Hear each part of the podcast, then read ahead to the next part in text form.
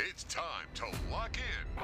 The most amazing, sensational, dramatic, exciting, thrilling finish. Live from Mobile. Sports Radio 105.5 WNSP presents 99 yards away. Win this game for one another. The Final Drive with Corey LeBounty and Michael Bronner. Do your job and play together. The Final Drive. Live on 105.5 FM and streaming on the Sound of Mobile app. I cannot believe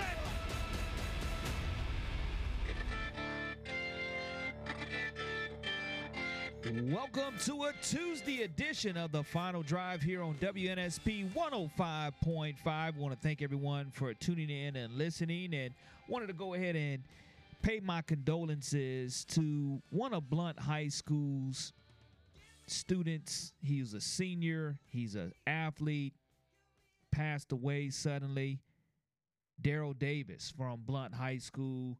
Want to make sure I pay my condolences to him and his family and the entire class of 2023 from Blount High School who will be walking across that stage without Daryl Davis enjoying the festivities with him. So, again, my condolences and my thoughts and prayers out to Daryl Davis and Blount High School losing one of their students, a great young man, a great student athlete that I had an opportunity to cover on MCPSS television network on Thursdays and Friday nights for the last couple of years. And the show goes out to Daryl Davis and the class of 2023 from Blount High School. And our sincere condolences from WNSP for sure. On a lighter note, of course, Mark Heim and Lee Shervanian in the morning time have challenged the final drive, have said, Michael Bronner, that they can beat us in any type of athletic sport, whether it be pickleball, whether it's hoops. Mark Heim talking A1 trash here in the afternoon to the afternoon guys, saying not only can he beat us on two on two, that he has the skills and the handles to go ahead and punish the afternoon show. Now Lee Lee said he would referee, but that was Nick Wiggins and Mark Heim that, that have personally challenged us here in the afternoon, the final drive, to whatever type of athletic contest that we should have. And I'm just wondering what that should be. What should Michael Bronner and I beat Lee Shervanian and Mark Heim in if we're going to go that route? Or Mark Heim and Nick Wiggins? What sport should it be that we go ahead and we put on our website that you guys would like to see us go ahead and just just beat them to sleep basically I- you're kind of filling me in here because I thought it. i was under the impression it was just Mark Heim saying they'd they'd beat us at pickleball, No, which also no, which no. also is not true. But they said any athletic competition. any athletic sport Oh man! Oh come on! the, the morning man. guys said the opening kickoff said they can handle this Bronner so I'll so take this a step further. There's not I you might this is going to sound crazy, but think about it for a second. I think there's like a very small handful of people on this planet that could beat you and me and and the average human being at every single sport you could name like to to human every single possible sport. I don't think there's really a person on earth who could beat me and you at every single sport you can possibly imagine. Certainly not Mark Heim and Nick Wiggins. Well, here, here's one. I, I love the fact when Sean Jones he really said, hit something a nail on his head. Oh, a hot dog eating contest. Nick would have to forfeit because he's all vegan. I think Nick is no longer now. vegan now, but that that that was a thing for a little while. We, we, you know, the hot dog eating contest is one of those that some people don't consider a sport, but if you can shove 76 wieners down your throat in a 10 minute period, you know, and, and get paid some- hundreds of thousands of dollars to do so, by all means, go right ahead. But, you know, Sean, whether it's a hot dog eating contest, it, it doesn't matter. Pickleball, it doesn't matter. Basketball, it doesn't matter if it's tennis. You know, I, I know I'm not on the golf course a lot. I know Michael Bronner, you love hitting the white ball off the tee I'm and smoking them on the golf course. and- I'm not even a good golfer either, but I'm smoking Mark Heim and Nick Wiggins. It doesn't matter if we're in a track on, contest, whatever the situation is. They they want some of it. They they brought the smoke, and Mark Heim said he wanted all the smoke. So we're definitely going to give Mark and Nick. Now, like I said, Lee he was the third party. He was the laid back guy. He he really wasn't in on that action. So I'm not going to go after Lee because Lee said he would officiate or referee any sport that we decided to go ahead and take on the opening kickoff with. But I, I'm all for it. If Mark wants to smoke, he's going to get the smoke in whatever sport he chooses. And it, it could even be a common game of spades. Doesn't matter to me. Whatever they want some of, we'll make sure. Someone said if Lee suggests Chutes and Ladders, y'all might be in trouble. well, see, that's what I'm. I mean, look, if we even have to go the board game route, I think that that transcends the sporting world. Then no. yeah, that that's that's taking it to. I mean, that's a competition. So I like the fact that I'm I'm even competitive, Mike, when it comes to these board games. Yeah, I'm a we'll, we'll get into guy. it with the board games too. Now, if Lee wants some of that Uno, I can give him some of that good Uno too. Now, now, now, there's no really partnered Uno, but we can we can get into I'll board games we'll if that's more we'll up. figure something out. we- We're definitely going to figure something out, and I, I think that wins. that's one of the situations to where uh, uh, Brick Harville says Bruce Jenner would have another gold medal if shoving 75 wieners in his mouth was an Olympic sport. That's a low blow, but you know, uh, with with the hot dog eating contest, You phrased it that way. I, I do love the hot dog eating contest on July 4th. So whether it's an eating competition, you know, whether Nick wants to say vegan or whatever he wants, you know, I'm I'm all for it. I'm definitely all for it. So again, Mark Heim, you've laid down the challenge, my friend. If I get to pick the sport, I'm I'm picking golf again. Not not because I, I I'm very good at it, just because I know I one I know I'm better than Nick Wiggins at it. I think I'm better than Mark Heim at it. And you know, you ever hear like a scramble on the golf course? It's like you, you take your your best shot between the two of me and you in a scramble against Mark Heim and Nick Wiggins. Man, we're we're smoking them. It, it, it's not even close. It, it would be you know. It would get ugly out there at Azalea City or whatever whatever course you want to throw out there. Even mini golf. That's what I'm talking about, Bronner. That hey, look, if Heim wants to get in on the mini golf too, we we can we can go to work now. That that's something that I think Lee could participate in as Yeah. well there. But again, it doesn't matter how they want to tag team us, whether it's Mark and Lee or whether it's Nick and Mark, however they want to do it. They wanted to smoke. We're gonna go ahead and give it to them. We'll bring it to them. And I tell you, you know, there's been there's been a lot of smoke coming from Greg McElroy in regards to his comments that he made today. And I really don't see anything that he said that wasn't true because Georgia is the king of college football. Anytime you can lose nine defenders on defense, there's no way to me you're going to give yourself an opportunity to win a national championship. It's just not going to happen. And all of a sudden, here it is, year number two, last year for Kirby Smart, replacing 15 guys that make it to the NFL. And then all of a sudden, Georgia's your two time back to back national champion.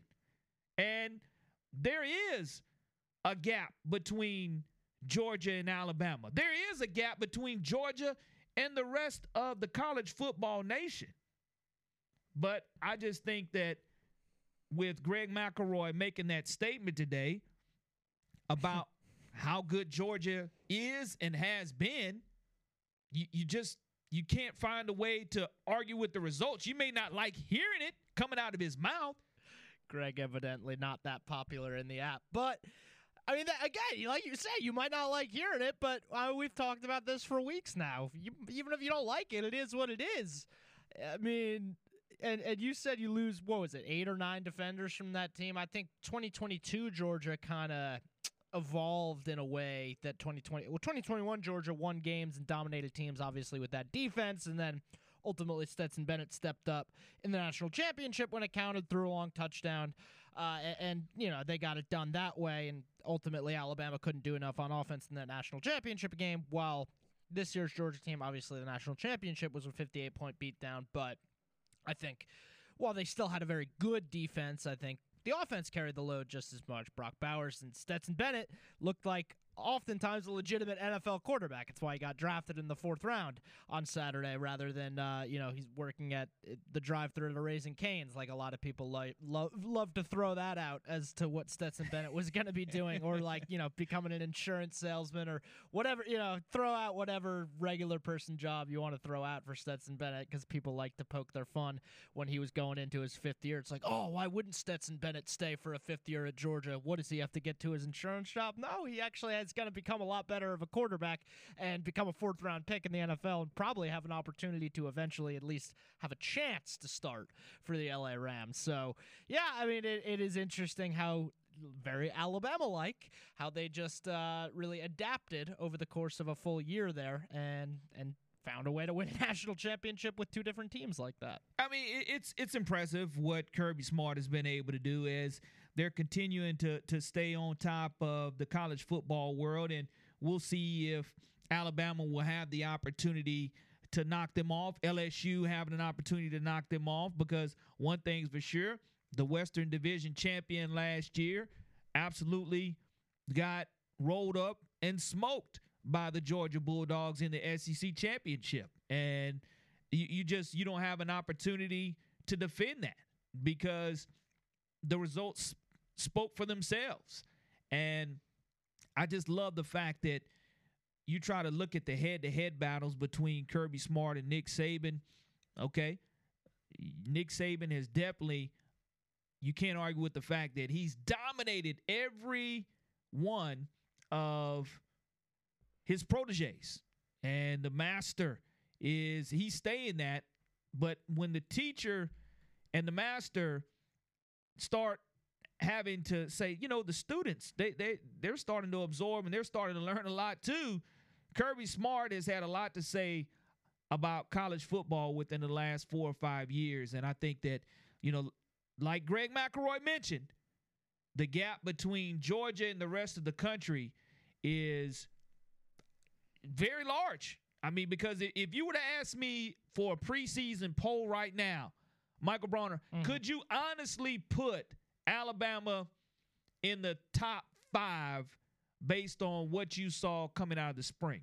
Uh, top five, uh, maybe, but no higher than five.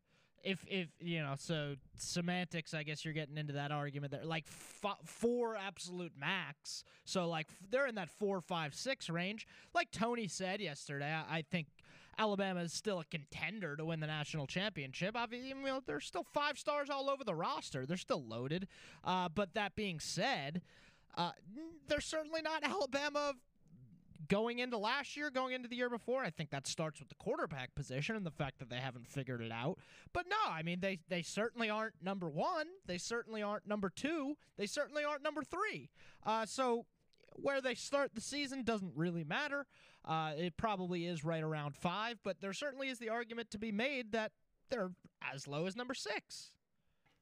Well, I think that right at six is is very fair five or six is probably where I would go for the Crimson Tide in the preseason rankings that will be coming out here in a couple of months. But when you look at Georgia, I think ultimately they get enough respect that they're not ranked lower than five. W- would you hesitate ranking Georgia number one no. going into the preseason? No, no, Georgia's gonna be ranked number one, and that's that's losing again another ten guys into the NFL having an opportunity to replace their starting quarterback, one of their key running backs, one of their key linebackers and linemen. And that's just where we are in college football right now. That lets you know that Kirby Smart is doing something right in Athens in regards to not only recruiting high level elite recruits, but he's also developing them into winners.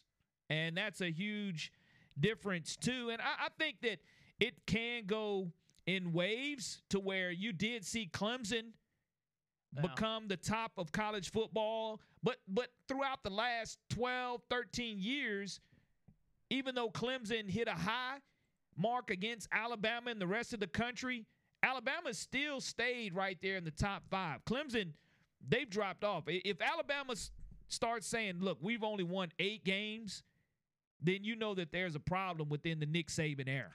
Yeah, if you if you see that comment in the app, uh, I mean, this is what we've been talking about. Ah, I remember when Clemson beat Bama a couple of times, and they were the next big thing. How about letting Kirby beat Nick more than once before you anoint him?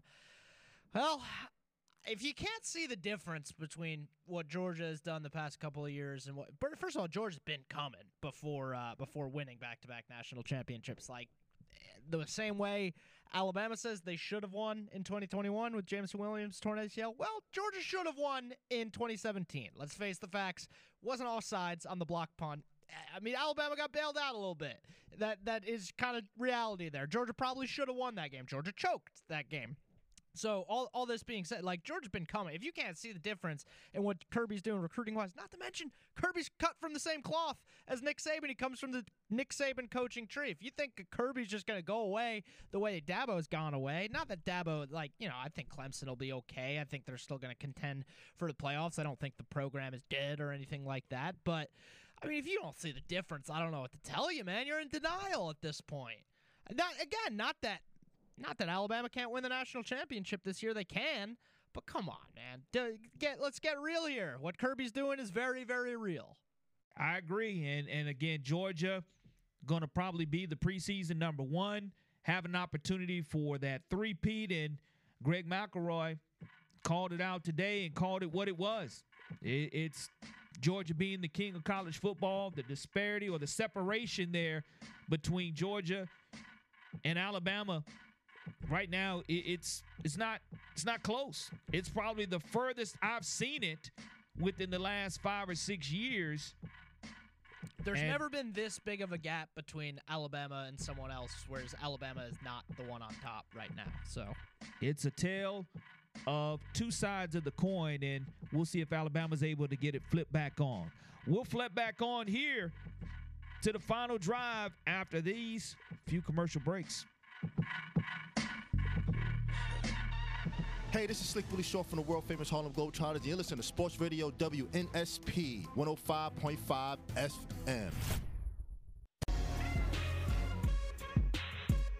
Welcome back to the final drive here on WNSP 105.5. Corey LeBounty, along with Michael Bronner, joining you this afternoon. And of course, one of the stories that has made national news here is the fact, Michael, I, I don't know how much of a betting man you are, but you normally, I, you know, I don't like to go to the casinos and lose my money if I'm going to to put anything in the slot machine or the blackjack table. It's not going to be over 20 bucks. So I'm definitely not one of those high stake gamblers or put a lot on the books in Vegas.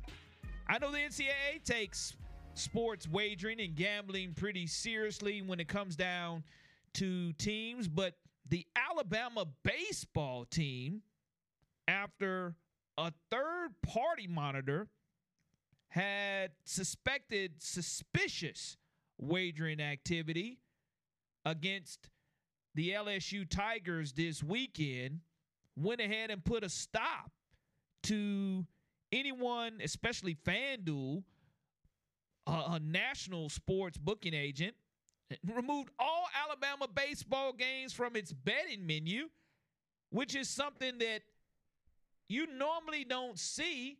And it kind of makes you wonder Alabama lost the series to the number one ranked LSU Tigers, but Alabama baseball and betting, I mean, is it is it worth it? Is it something that is a story there? Do you think that they're going to dig deep in Tuscaloosa and find something? very wacky story going on here. I, this is what I'm going to guess off the bat. What- Generally, what's most likely is what's happening. Off the bat, I saw what you did there. what? What the likelihood? No, uh, just one of the Oh, analogies off there. the off the bat. it actually wasn't intentional, but uh, yes, no, I, I'll, I'll I'll take the uh, the baseball pun intended. Yes, off the bat, off the ball.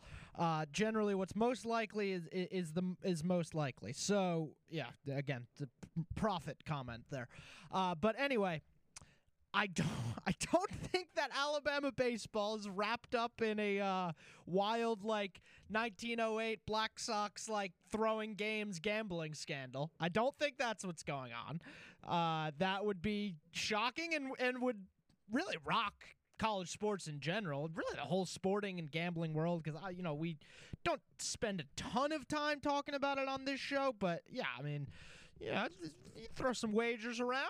Maybe maybe I'm a betting man, uh, but no, I, I think what happened was that FanDuel probably lost a lot of money on someone making a smart bet on the Alabama LSU game and quote unquote suspicious activity. I, I don't think anyone has an inside tip on what Alabama baseball is going to do. It's just a sports book trying to protect their own uh, their own assets, which I guess is what their job, but it's also their job to let people bet when it's legal to do so. So I don't know. Very very very very strange story you know, one of the situations they said one of the bets, according to this article in NOLA.com, one of the bets was a parlay involving the Alabama LSU game. Another was a large straight up bet on the game, and both wagered LSU would win. I don't think there was any question whether LSU would win, and I'm not quite sure that because that is the bet that is made that it goes ahead and says, look, we're going to have to put a stop to anyone betting or putting Alabama on the books, but it definitely brings the the the wrong kind of attention to your program.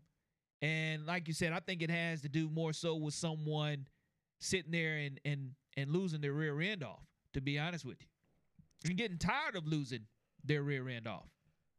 Yeah, uh, I, I mean, if it's just a sports book stopping bets on Alabama again, like I, I don't think that anyone who maybe there was a large wager placed on Alabama baseball and you know the sports book doesn't want to keep losing. I, I just have a very very hard time believing anyone has inside information on the Alabama baseball program. Some of the app says past time for Bama to clean house in the baseball department. Bohannon been there six years with one postseason appearance.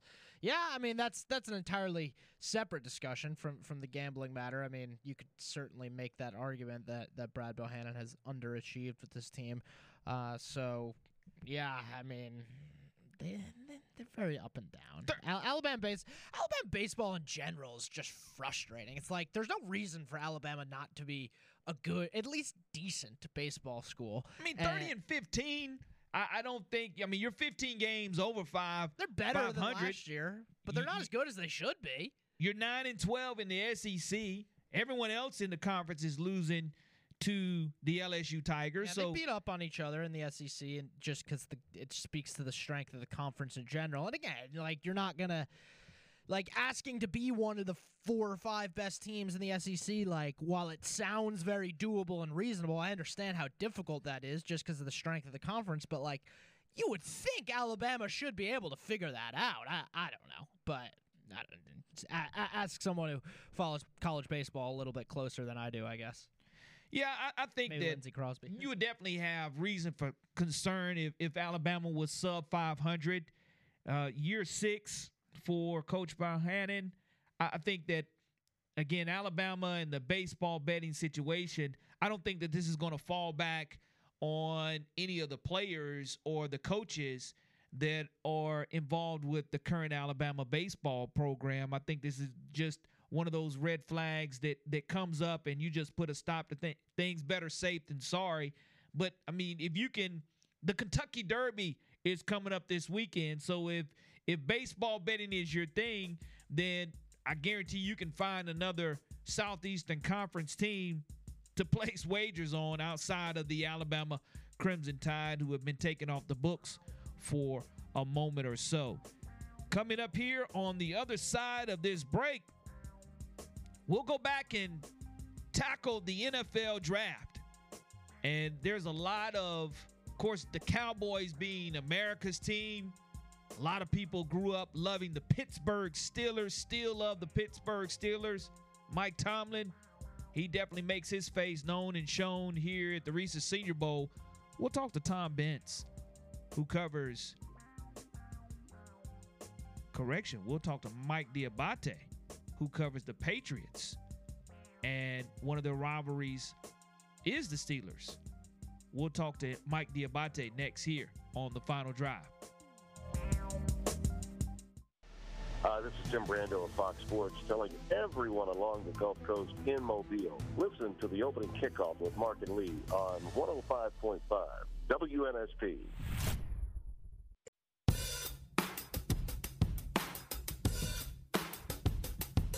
Welcome back to the final drive on WNSP 105.5. And of course, we concluded the NFL draft on Saturday. And Michael Bronner absolutely loves the New England Patriots.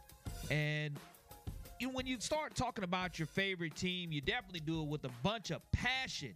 And you really put a magnifying glass on every single draft choice or pick that your franchise that you love to cover picks. And Mike D'Abate, lead Patriots beat reporter for the Pats Country, joins us this afternoon on the final drive. Drive, Mike. Good afternoon. Thanks for joining Corey LeBounty and Michael Bronner here in Mobile, Alabama. Uh, good afternoon, gentlemen. Thanks so much for having me on today. Well, I tell you, you know, again, Michael Bronner, my producer, absolutely loves the New England Patriots, and we were, had our draft watch party here at Walk Ons, and when that number 17th pick overall, Christian Gonzalez, and the cornerback is selected by the Patriots, Michael Bronner showed me some dance moves I didn't know he had in him and he just thought he was it was the greatest pick that the Patriots could could make in regards to to the needs of the franchise that he loves to cover. Would you agree with that assessment? I would agree with that assessment. I was probably dancing just as much as Michael was. Uh, this was an unexpected pick uh, for the Patriots, but uh, unexpected in such a great way. Uh, it fills a huge need for New England. Obviously, there was a need for a lockdown corner that could play on the perimeter, and Jonathan Jones did an admirable job last year of trying to fill those shoes. Jalen Mills, Jack Jones, they really kind of had committee uh, going in the backfield last year, but there's no doubt about it. Christian Gonzalez fills that role. He's an athletic corner immediately can contribute on the perimeter, um, has the ability to lock down his side of the field so you know that when he's there, that side is going to be well taken care of. And the thing that I love about it is he never takes his eyes off of the quarterback.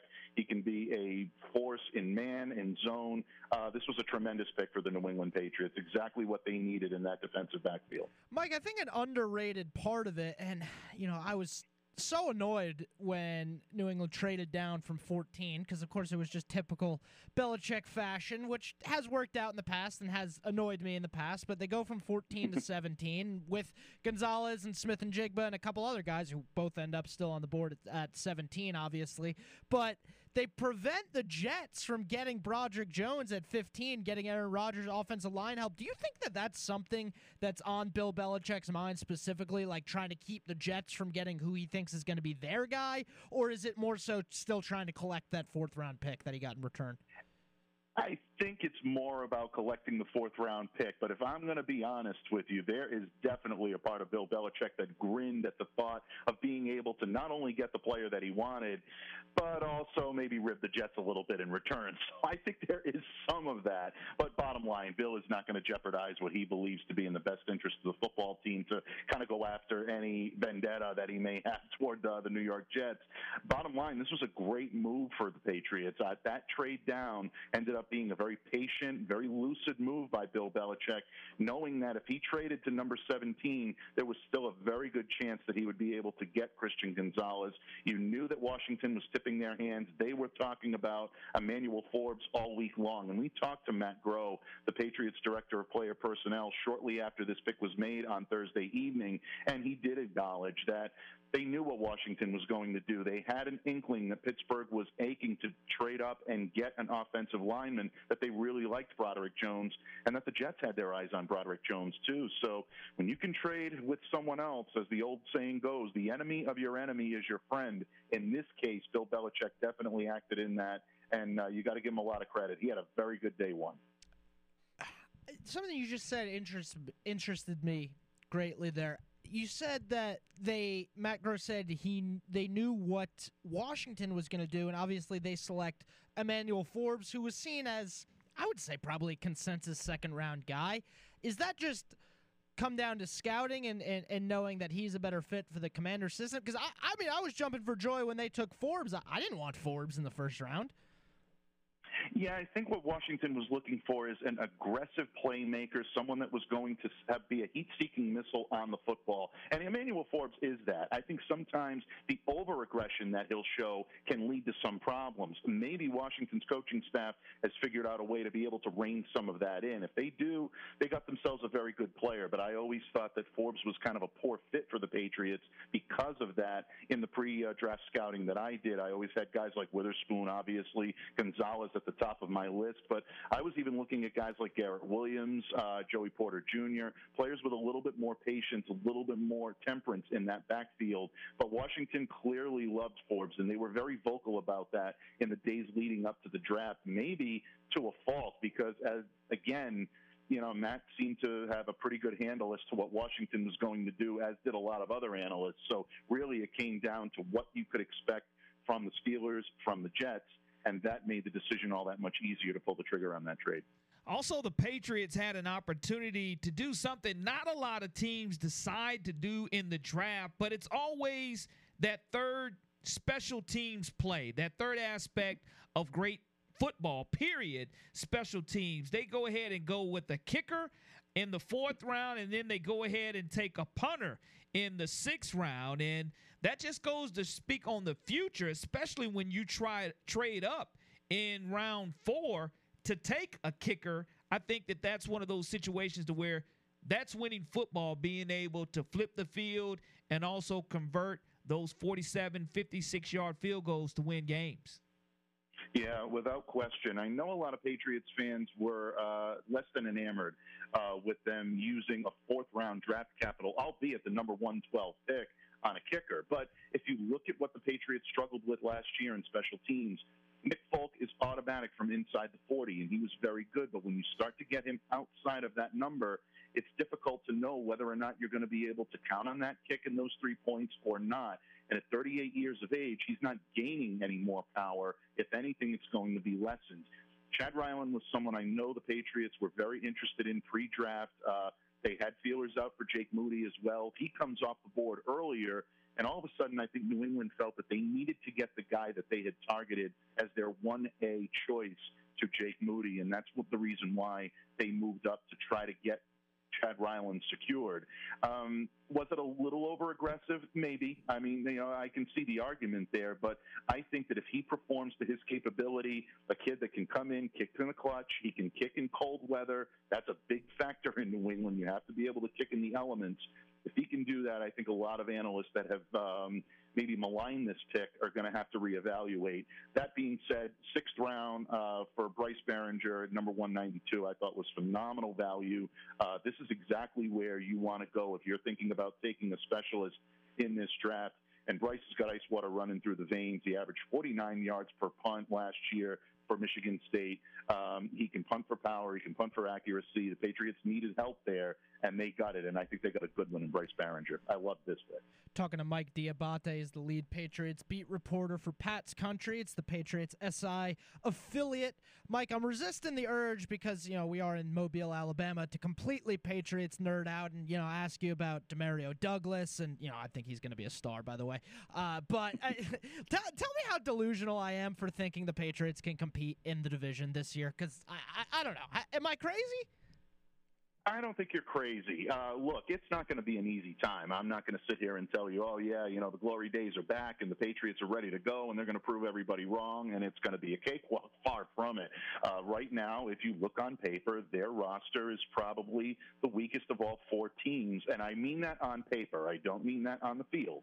But if you look at the star power, the talent levels, the depth, you're probably looking at a fourth place finish if you're going to put all your eggs into that basket. But I always say a team that is coached by Bill Belichick always has that puncher's chance. And if you can get the proper coaching staff in place, guys like Bill O'Brien, Adrian Klemm, coaches they didn't have last year, and it showed on the field. That team was not well prepared in certain aspects, and certain circumstances. And I don't mean to just call out the offense. Special teams was a mess last year. All of a sudden, you have Joe Judge back in a role that is very familiar to him in helping to coach special teams.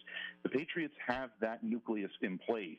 If you can put the proper team uh, and the proper players in the position to succeed, you always have a chance to beat teams. And look, you know, the Patriots have had success before against Aaron Rodgers in Green Bay. They know how to game plan against Josh Allen if they need to try to help to neutralize him.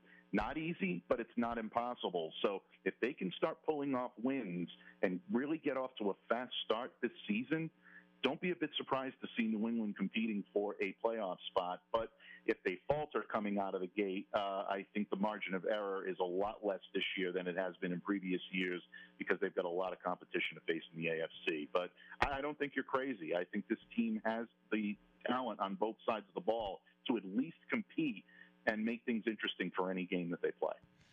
The microscope has been enlarged for Mac Jones and the patience – we'll see how much the Patriots fans and the coaching staff have for him because again, you go and draft a quarterback like Bailey Zappe, and then of course, uh, undrafted free agent and Malik Cunningham having an opportunity to want to make this roster instead of being a practice squad guy.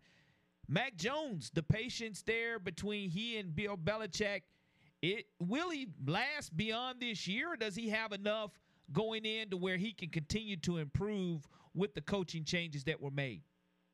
Well, I think his leash with Bill Belichick, or his, I should say, you made a better choice of words, his relationship with Bill Belichick, or you know his ability to hang around in New England beyond this year, I think is going to be contingent as to how he plays this year.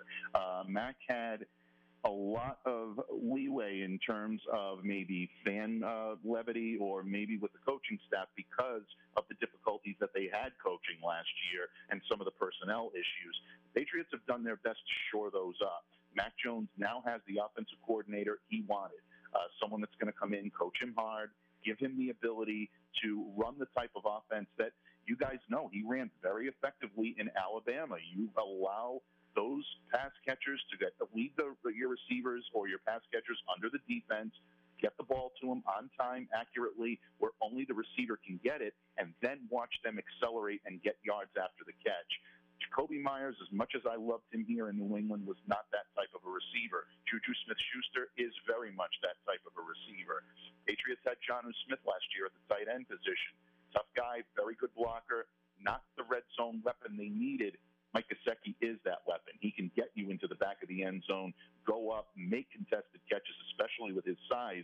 So the Patriots have those added weapons now that they didn't have last year. If Matt can utilize them, yeah, I think they probably found their quarterback of the foreseeable future, and that uh, type of narrative can calm down a little bit. But if he struggles, yeah, then you're going to have the boo birds coming out, and then the hook may get a little bit quicker for him than it was last year, especially with Bailey Zappe waiting in the wings, potentially.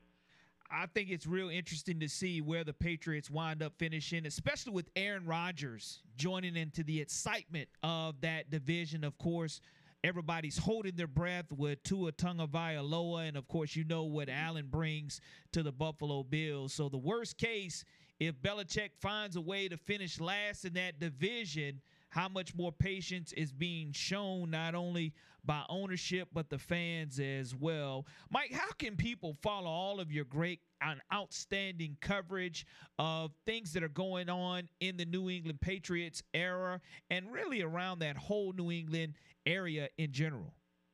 Well, thank you for the compliment. That's very, very nice of you to say, and it really is humbling, and I do appreciate it. Uh, if you want to, you can always find me on Twitter, on the Bird app, as they say, at MDABATENFL. Uh, we have a, a uh, Monday through Friday daily podcast on the Locked On Podcast Network. Of course, Locked On Patriots, free and available on all platforms, including YouTube. So search that out. Um, and then, of course, you can find my written work over at si.com slash NFL slash Patriots uh, for all of that uh, uh, content on a daily basis as well. Well, Mike, thank you so much for making your debut here on the final drive in Mobile, Alabama with Corey Labounty and Michael Bronner. Thank you so much and look forward to talking to you again very soon. Uh, my pleasure. Anytime. Corey, Michael, thank you so much for today. Have a great day, gentlemen. Our pleasure. Mike D'Abate joining us this afternoon on the final drive. And we were talking about earlier the fact that the morning crew was talking about bringing the smoke to the afternoon guys.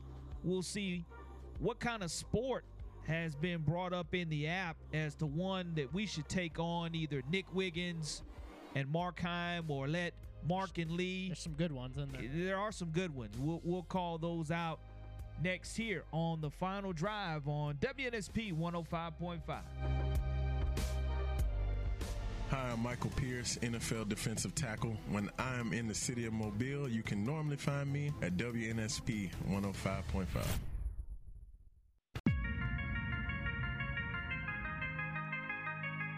Welcome back to the final drive here on a terrific Tuesday. And again, we want to thank everyone for tuning in to the final drive with Corey Labonte and Michael Bronner. And of course, the opening kickoff. Mark Heim decided to go ahead and, and start the smoke, to bring the smoke to the final drive and said, look, you pick a sport and we can beat the final drive in. And we've had some great Who's picking the suggestions. sport is is the question. And, and that's it, I mean, some some users said frisbee golf. Well, I, I don't I don't know if Lee knows what frisbee golf really is. Now Mark does, and I know Nick Wiggins does, and we could get them in on some frisbee golf. But there's been some other good suggestions as well, Michael, in the app. Yeah, a lot of people threw out beer pong. Well, Which I don't here- here's my thing about beer pong.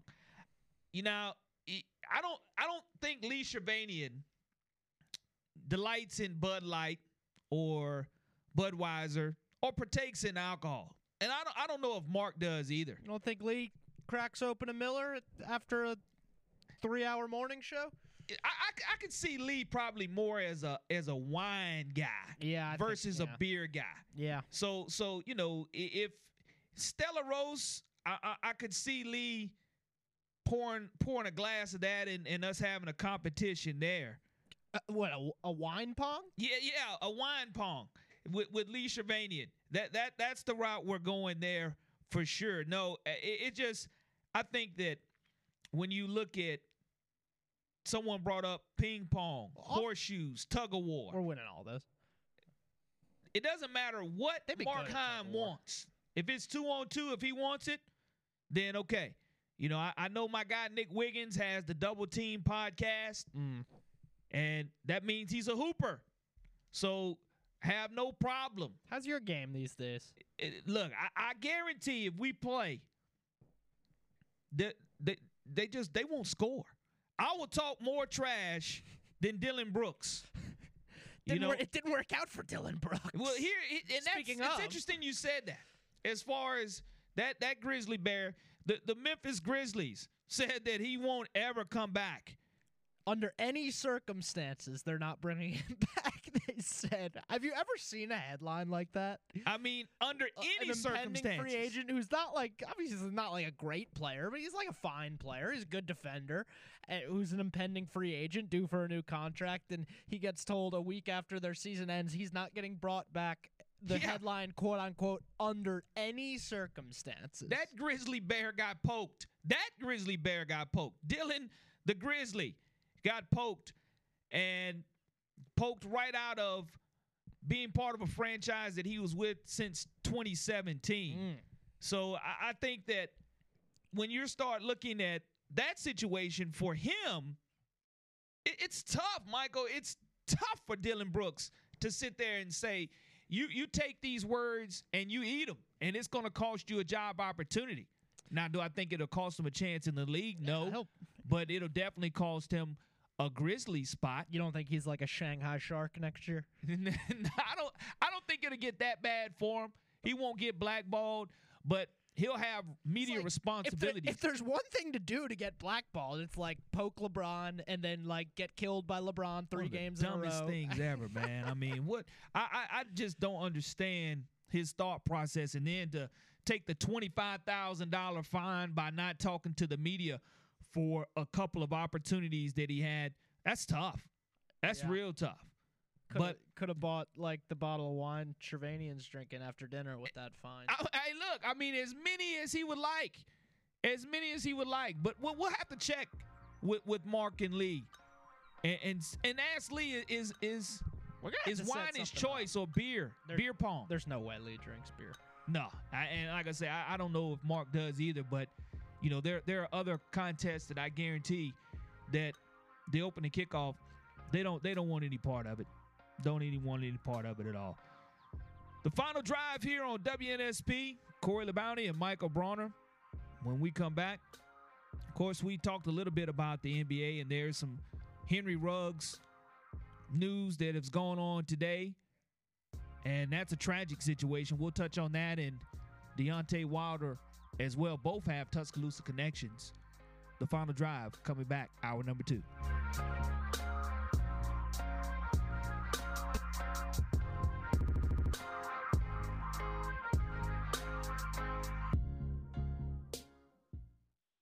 It's time to lock in.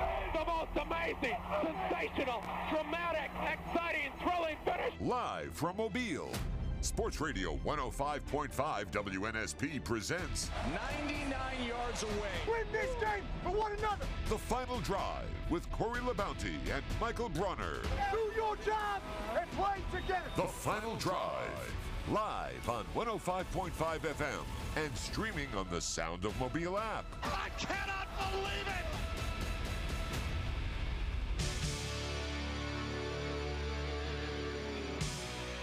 Welcome to the final drive, hour number two here on WNSP 105.5. And again, want to dedicate today's show to Daryl Davis, a young man who played football, was an outstanding student athlete at Blount High School, passed away just a week before his graduation. So, prayers and condolences out to the seniors of 2023 at Blount High School and all his friends and family as well. Our prayers and condolences, especially being shared here from the final drive here on WNSP. And another sad situation is, of course, Henry Ruggs. And he's one of those guys that a lot of people, when you're kind of out of the news for so long, so many people forget about the tragic situation with Henry Ruggs. And today, it looks like he's uh, pleading guilty to a felony charge of DUI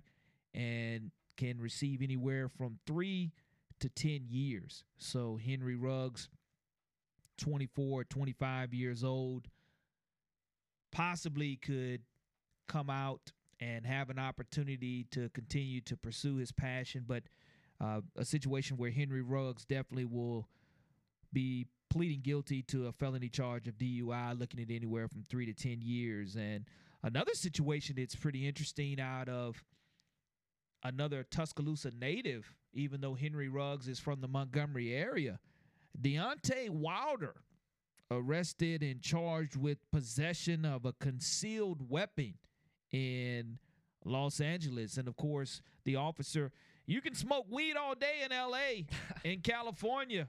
Yeah, but if you're smoking weed, they get to search your car and find a concealed weapon. That's where the problem comes in to where Deontay Wilder gets pulled over for having too much dark tint on his windows of his luxury automobile. And it wasn't the weed that got him in trouble, it was the tinted windows that it brought the initial attention to the vehicle. And of course, they did find that concealed weapon. And he's scheduled to have one of those big time fights in December. And of course, Deontay Wilder, one of the knockout artists, knockout kings, and, and we love to see Deontay Wilder just absolutely punish folks from that situation. But I think that when you look at will this delay his fight with Anthony Joshua in December or sometime late here in the year, that's yet to be determined. But gets booked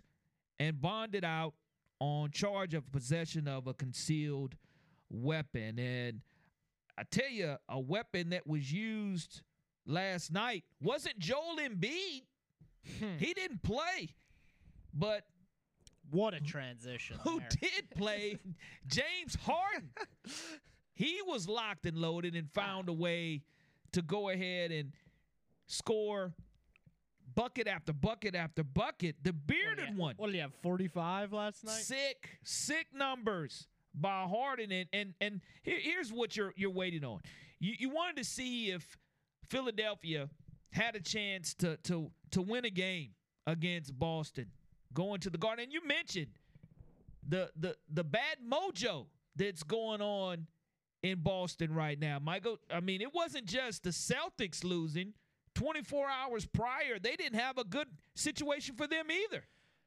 The yeah, Bruins. yeah. So really rough 24 hours in the TD Garden for for Boston fans. I, I I would be curious to know how many people were there at both games. So I, I think they talked about it on the morning show. We haven't spent a we haven't spent a whole lot of time talking hockey. And I'll say I'll say this by the way. I used to be a really really huge Bruins fan. Like and I still consider myself a Bruins fan, but I just don't watch like since I moved to the South. Really, honestly, I just started watching significantly less hockey than I did uh, when I was living in New Jersey. Like I used to watch every Bruins game. Bruins used to be right up there with the Patriots, honestly. Uh, but I just honestly just don't really watch hockey much anymore. But anyway, just putting that out there.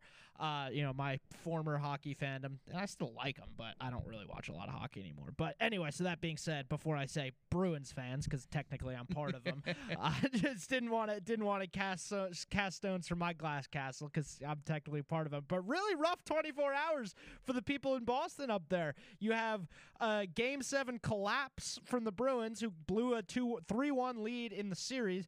Bruins, if you didn't know, they had a 65 win regular season. They had the best regular season in the history of the NHL. Say- wait a minute, Michael. In the history in the history of, the NHL, the National Hockey League, they they set a wins record. as a one seed, Yeah. they they go home. They They're won, done. So they won the President's Trophy, which is like given to the best regular season team. And I will say, it's not like basketball. Uh, it- hockey's pretty different. Like the team who wins the President's Trophy, like yes, they're the favorite to win the Stanley Cup, but it's like far from a guarantee that that's actually going to happen. I think there like there's something called the President's Trophy curse. Like the team that wins the President's Trophy often does not win the Stanley Cup. They often do get bounced, but for a 65 win team, most wins in in hockey history, uh, to get bounced in the first round of the Florida Panthers after blowing a 3-1 lead in the series 2 was uh, was pretty atrocious by the Bruins. And then 24 hours later, in the same building, because the Bruins and Celtics share an arena, TD Garden in Boston, Massachusetts, one of the best arenas in sports. I've been there a few times. The Celtics as like 12 or 13 point favorites. No Embiid game one. Go and lose game one. Terrible turnover to Maxey to lose the lead. They get the lead back with Tatum's free throws, and then Harden just ices them with a deep three. And I, it, it does leave me wondering of the 18,000 or however many fit in the arena, I wonder how many were at both heartbreakers in 24. Like like the the wealthy nine year old whose dad took him to both events, and he just had the worst 24 hours of his young life. Well, you you know it, it's tough in, in Boston right about now, but they'll have an opportunity to try to recuperate from that 45 piece that Harden put on their head, and Embiid's gonna be back. It's not gonna get any easier. i- i- it's really not. And now what you're looking at is, I, I don't I don't like the word and the fact that you have load management, but if you're Joel Embiid and you're getting ready to be the most valuable player in the NBA, Which should be Jokic, by the way. That that one, Jokic had an outstanding game too, but throughout the entire season of work, Bronner, I I, I want to know if do you put him on the bench? Do you even dress him out, or do you let him continue to rest his injury in game two? Because now Mm, you've a good stolen home que- court advantage. Really good question. I, I think that you, you don't have an opportunity even tonight with Jimmy Butler Yeah. and the Miami Heat with him rolling his ankle. He's such a dog and such a competitor. Yeah. Jimmy Butler, he'll come out and play regardless. He'll tape it up and play. Yeah. Really, really, really good question uh, regarding what the Sixers should do with Embiid in game two. I, I- I mean, I think it depends how close he was to playing in game one. Like, if it was like out of an abundance of caution, let's sit him for game one. Because the report that came out when Embiid was out for game one was like he's optimistic for game two. Uh, but you have to assume they're thinking they're going to lose game one without him. It's like, all right, like, let's go and try give it all for game two. Now you win game one against all odds. Like, yeah, you probably do sit Embiid for game two. Now, if he's able to go and you can put him out there and steal both games in Boston, the series is over. So if you go win game two, the series is over in Boston. And, uh, you know, I, I- think you play him. I, maybe if if he's able to go, uh, limit his minutes. I don't know if you go like someone just put great point in the app. Uh, exactly this. You know, maybe you don't play him full go. I, I I don't think you. It has to be an all or nothing thing. Uh, maybe maybe you, you let him see how he looks and see how he feels, and yeah, I mean if he's if he's able to be out there, throw him out there. If you steal game two, the series is over. So I, I am I'd be supportive of the idea to uh, throw Embiid out there for game two. I, I, think he should dress, but how much you play him? I mean, again, yeah, you have a game. Close game you, one, you, you so. took you took game one. You stole home court advantage, and yeah, but it's like you're not supposed to win this series. You lose game two. Uh, say Boston comes out game two with no Embiid and just beats them by 30, which is what they should do, frankly. Uh, you know, it's back to a 1-1 series. You're going back to Philly. You have to figure Boston wins one of those games in Philly. Then it's 2-2 going back to Boston. It's a best of three with two games being in Boston. Like, if you have a chance to win this game in Boston with Embiid play, you have to play him. I think you have to play him unless he's you not able to have, go. He definitely has the dress. And, and when you're talking about have to play him, well, you had another superstar last night to where you're going to have to play him or hope he's healthy. Chris Paul – he goes ahead and goes down with the injury, yeah. and the Suns quickly are in a 2 0 hole. You mentioned Series Jokic. over. You feel like he should have been or is the NBA's most valuable player. Too good. Well, he played a heck of a game last night when you start looking at his numbers, big time numbers by Jokic 39 points, and the Nuggets again up 2 nothing on the Suns. So we'll see how that's going down. And looking forward tonight, the Lakers the Warriors, mm. Steph and LeBron. What a show they're going to put on, and I hope that one goes seven because I, I just like want to see them get after LeBron it. somehow. I don't know how it happened. Well, we're going to find out tonight which way the nation wants to. Is it Dub Nation or is it Laker Nation? Will LeBron own the series or not? We'll find out next in this series that opens tonight, game one of that series. And we have Chris Gordy Locked on SEC to keep us informed of things that are going on within the Southeastern Conference as well, coming up next year on the final drive. Hey, everybody, this is Gabe Gross, and you're listening to WNSP 105.5.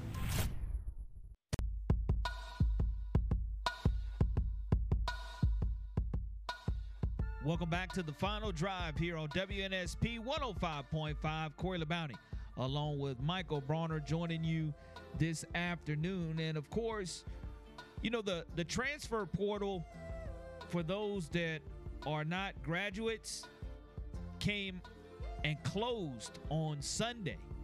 And we were just wondering TJ Finley, he's getting ready to get his degree from Auburn.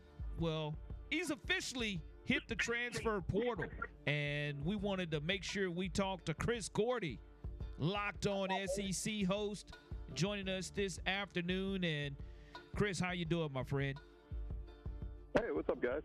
Man, we were just sitting here talking about TJ Finley entering that transfer portal and see if Auburn is going to land another quarterback from Nebraska or Michigan State.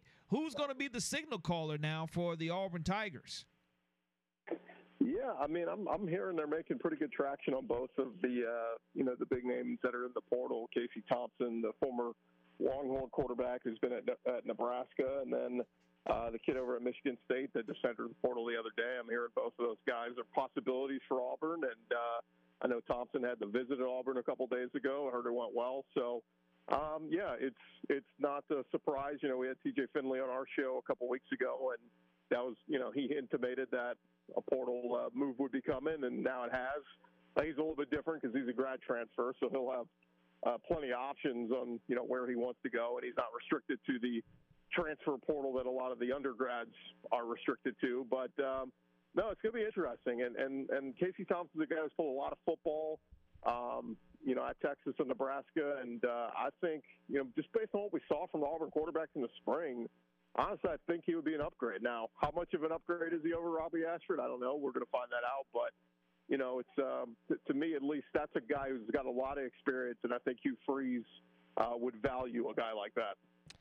Chris, last time we talked to you, we speculated on Tyler Buchner to Alabama. We are kind of casting doom and gloom over it, at least down here. And then two days later, well, it actually happened. Uh, your initial reactions to it and reactions since? Yeah, it's it's interesting that, that they did bring in Buchner. I mean, I thought it was a possibility, but um, man, it, it, it feels like you wouldn't go to, to the lengths of bringing a guy like that in unless you thought he had a good chance to be your starter. And it just, you know, again, he's a four-star kid. It's not like he was some scrub quarterback, but you know, his numbers at Notre Dame weren't, you know, weren't eye-popping. Um, it just feels weird you would bring a guy like that into Alabama, but it's funny. I think on three had a, a headline today. It said Alabama is looking for their Stetson Bennett, and it just seems funny that you know Alabama for the longest was the standard with guys like Tua and Mac Jones and Bryce Young, and now uh, it's almost like they're resorting back to Bama of 10 years ago. All right, we're going to have dominant run game, dominant defense, and can we find a good, safe game manager who won't give the ball away? Which obviously we saw Milroe and Simpson turn the ball over in the spring game a couple times. So, you know, it's is Tyler Buchner the safe pick? Um, it seems like that's what they're betting on, but that's not going to get Bama fans excited at all. Bringing in a you know, a guy who might be a game manager. Maybe that's underselling him. I mean, maybe Buchner gets in there, starts to gel with the pieces, and becomes very productive and is the guy. But it just, I know a lot of Alabama fans thought it was a very underwhelming move.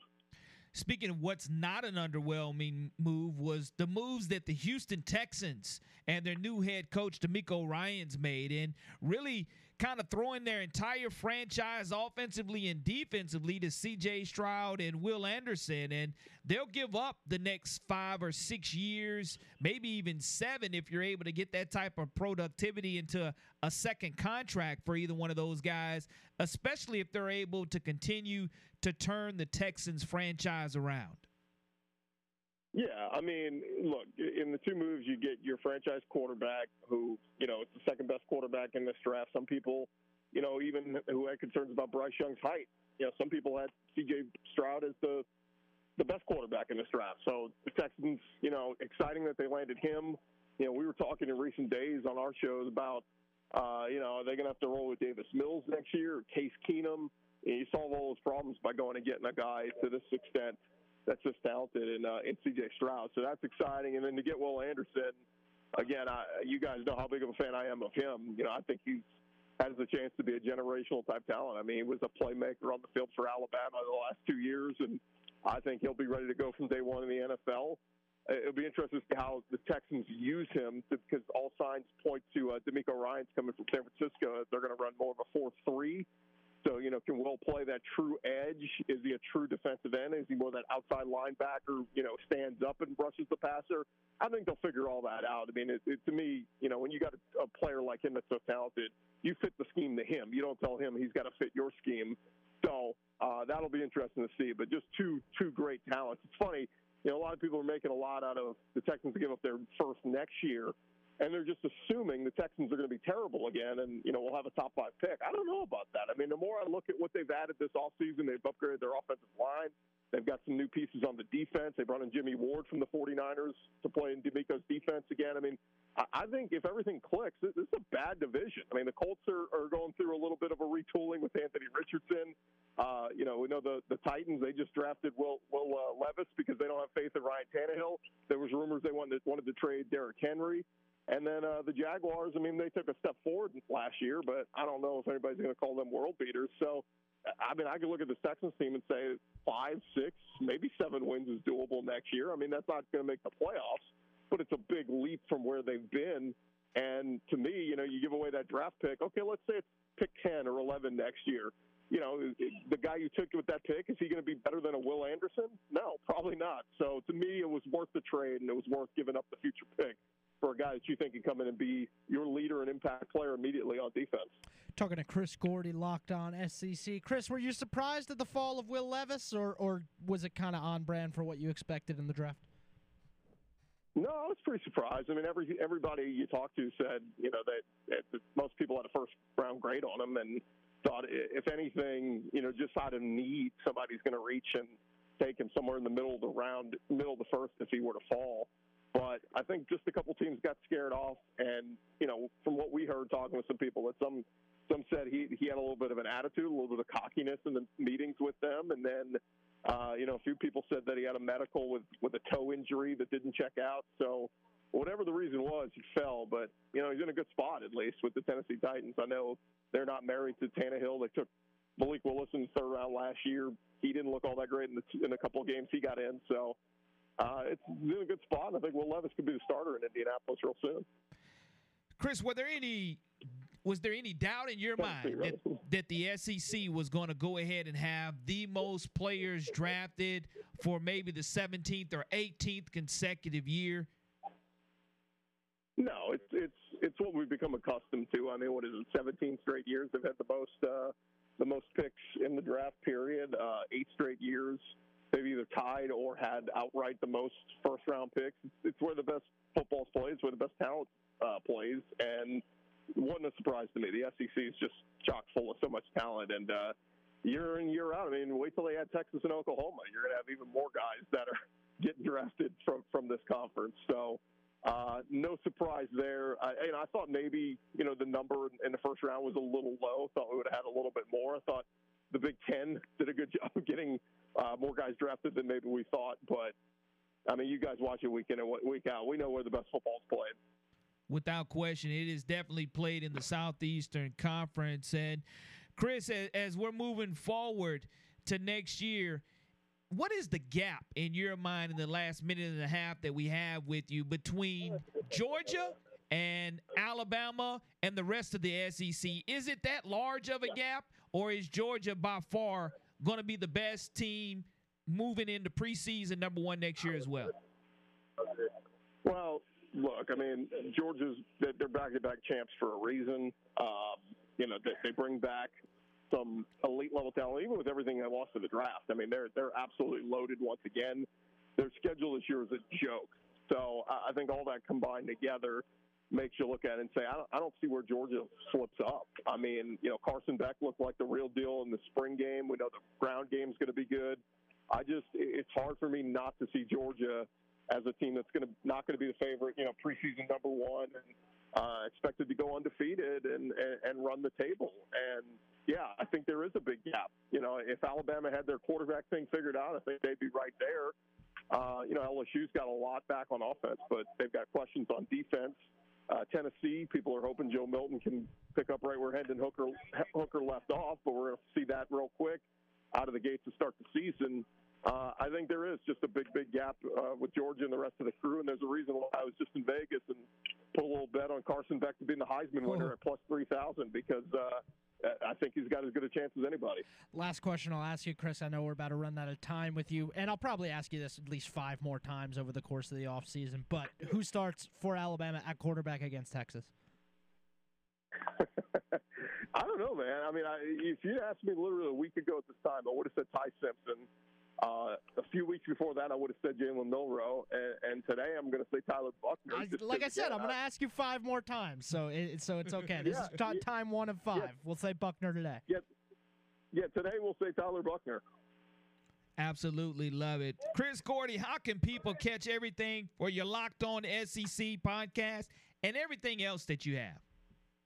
Yeah, just wherever you get your podcast, Locked On SEC, and. Uh, We'll, we'll actually have an interview coming up this week. We've got a Arkansas offensive lineman, Ty'Kieast Crawford, going to join us, so we'll get the skinny from him on the impact that Dan Enos has had on the offense. Uh, KJ Jefferson coming back for another year, and uh, we'll uh, continue to go around the SEC over these next couple of weeks as we head into the uh, the spring into summer months.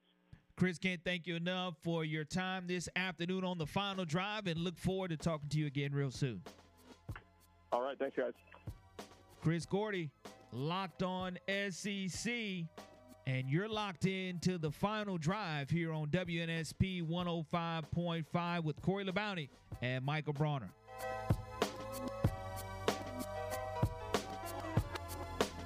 This is Chris Samuels. You're listening to WNSP 105.5. Roll Tide and God bless.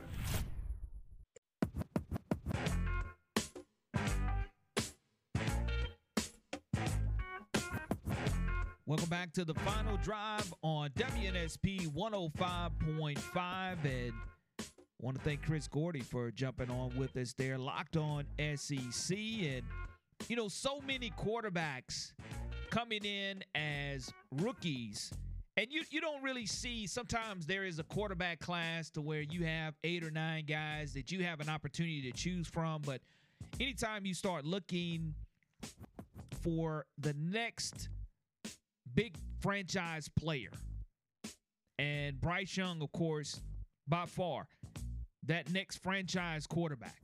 Next year, Southern Cal has a Heisman Trophy winner that they they feel he could possibly be the next big thing at quarterback. Will Levis, to me, he has the biggest chip on his shoulder out of any quarterback. And to me, there's more pressure now on Anthony Richardson than Will Levis for certain just because of where they were drafted. And CJ Stroud, when you're picked number two, and then, of course, defensively number three, there was no question as to where the betters and where the money was going to go in regards to who the best quarterback was going to be out of Bryce and CJ in regards to who was going to be one and two. I By think the the, it, the, yeah. the order was going to be three, four, five, and all the way on down to quarterbacks eight and nine. But when you start looking at or valuing and trying to evaluate, will it be Bryce Young having an opportunity to win Rookie of the Year as a quarterback? Or who will be that first year wonder at the quarterback position that's just going to make everybody say, damn, that was a good draft choice? I'll tell you what, Chris Gordy is drinking some Houston Kool Aid if he thinks that team is not going to have a top five pick. And uh, by the way, it's not going to be them having a top five pick. It's going to be the Arizona Cardinals having a top five pick. Man, I hope for the Texans' sake that Will Anderson is Myles Garrett slash TJ Watt slash Nick Bosa slash whatever legendary pass rusher you want to insert the name of because the Texans very well might have pick one and two, or the Cardinals very well might have picks one and two next year. Like that's not completely out of the realm of possibility. It's we need to you need to consider that and realize that like if Ky, let's say Kyler's rehab isn't going well and he maybe Kyler just decides you know what I don't really want to play for this team anymore, uh, and just decides to almost not necessarily sit the year out, but decide he he's gonna, not going to put himself in a situation where he's going to rush back from a torn ACL late in the season. I mean, the Cardinals are going to be bad. and I think they're going to be bad even with Kyler, but and then they have that Houston pick. There is not it's not out of the realm of possibility that the Arizona Cardinals have the 1 and 2 pick in this draft, which is unbelievable. But yes, Houston is going to have a top 5 pick. CJ Stroud is not making that team more than a 4-win team. I, I'm pretty certain of that. They were a three win team last year. So like and I believe in DeMeco. I think he's gonna be do a good job, but I just think there's so many holes on that team. Now I think they did kill it in the draft. I think Tank Dell was a great pick out of Houston. Jim Nagy tell you he's the best route runner in the entire draft. Uh, they get To'oTo'o late, and you know they got Christian Harris last year. Obviously, you get John Metchie back uh, from his leukemia situation uh, that caused him to miss his rookie year. So they, they got pieces, but. I don't know. I, I think there, it, it's just too much of a mess to really right the ship. Now you are in a terrible division if you're uh, if you're Houston. I think Jacksonville wins 11 games this year. But that being said, I think the uh, the Texans maybe win six games. Uh, so in terms of most rookie success, how could it not be Bryce Young? I mean, you're in the NFC South.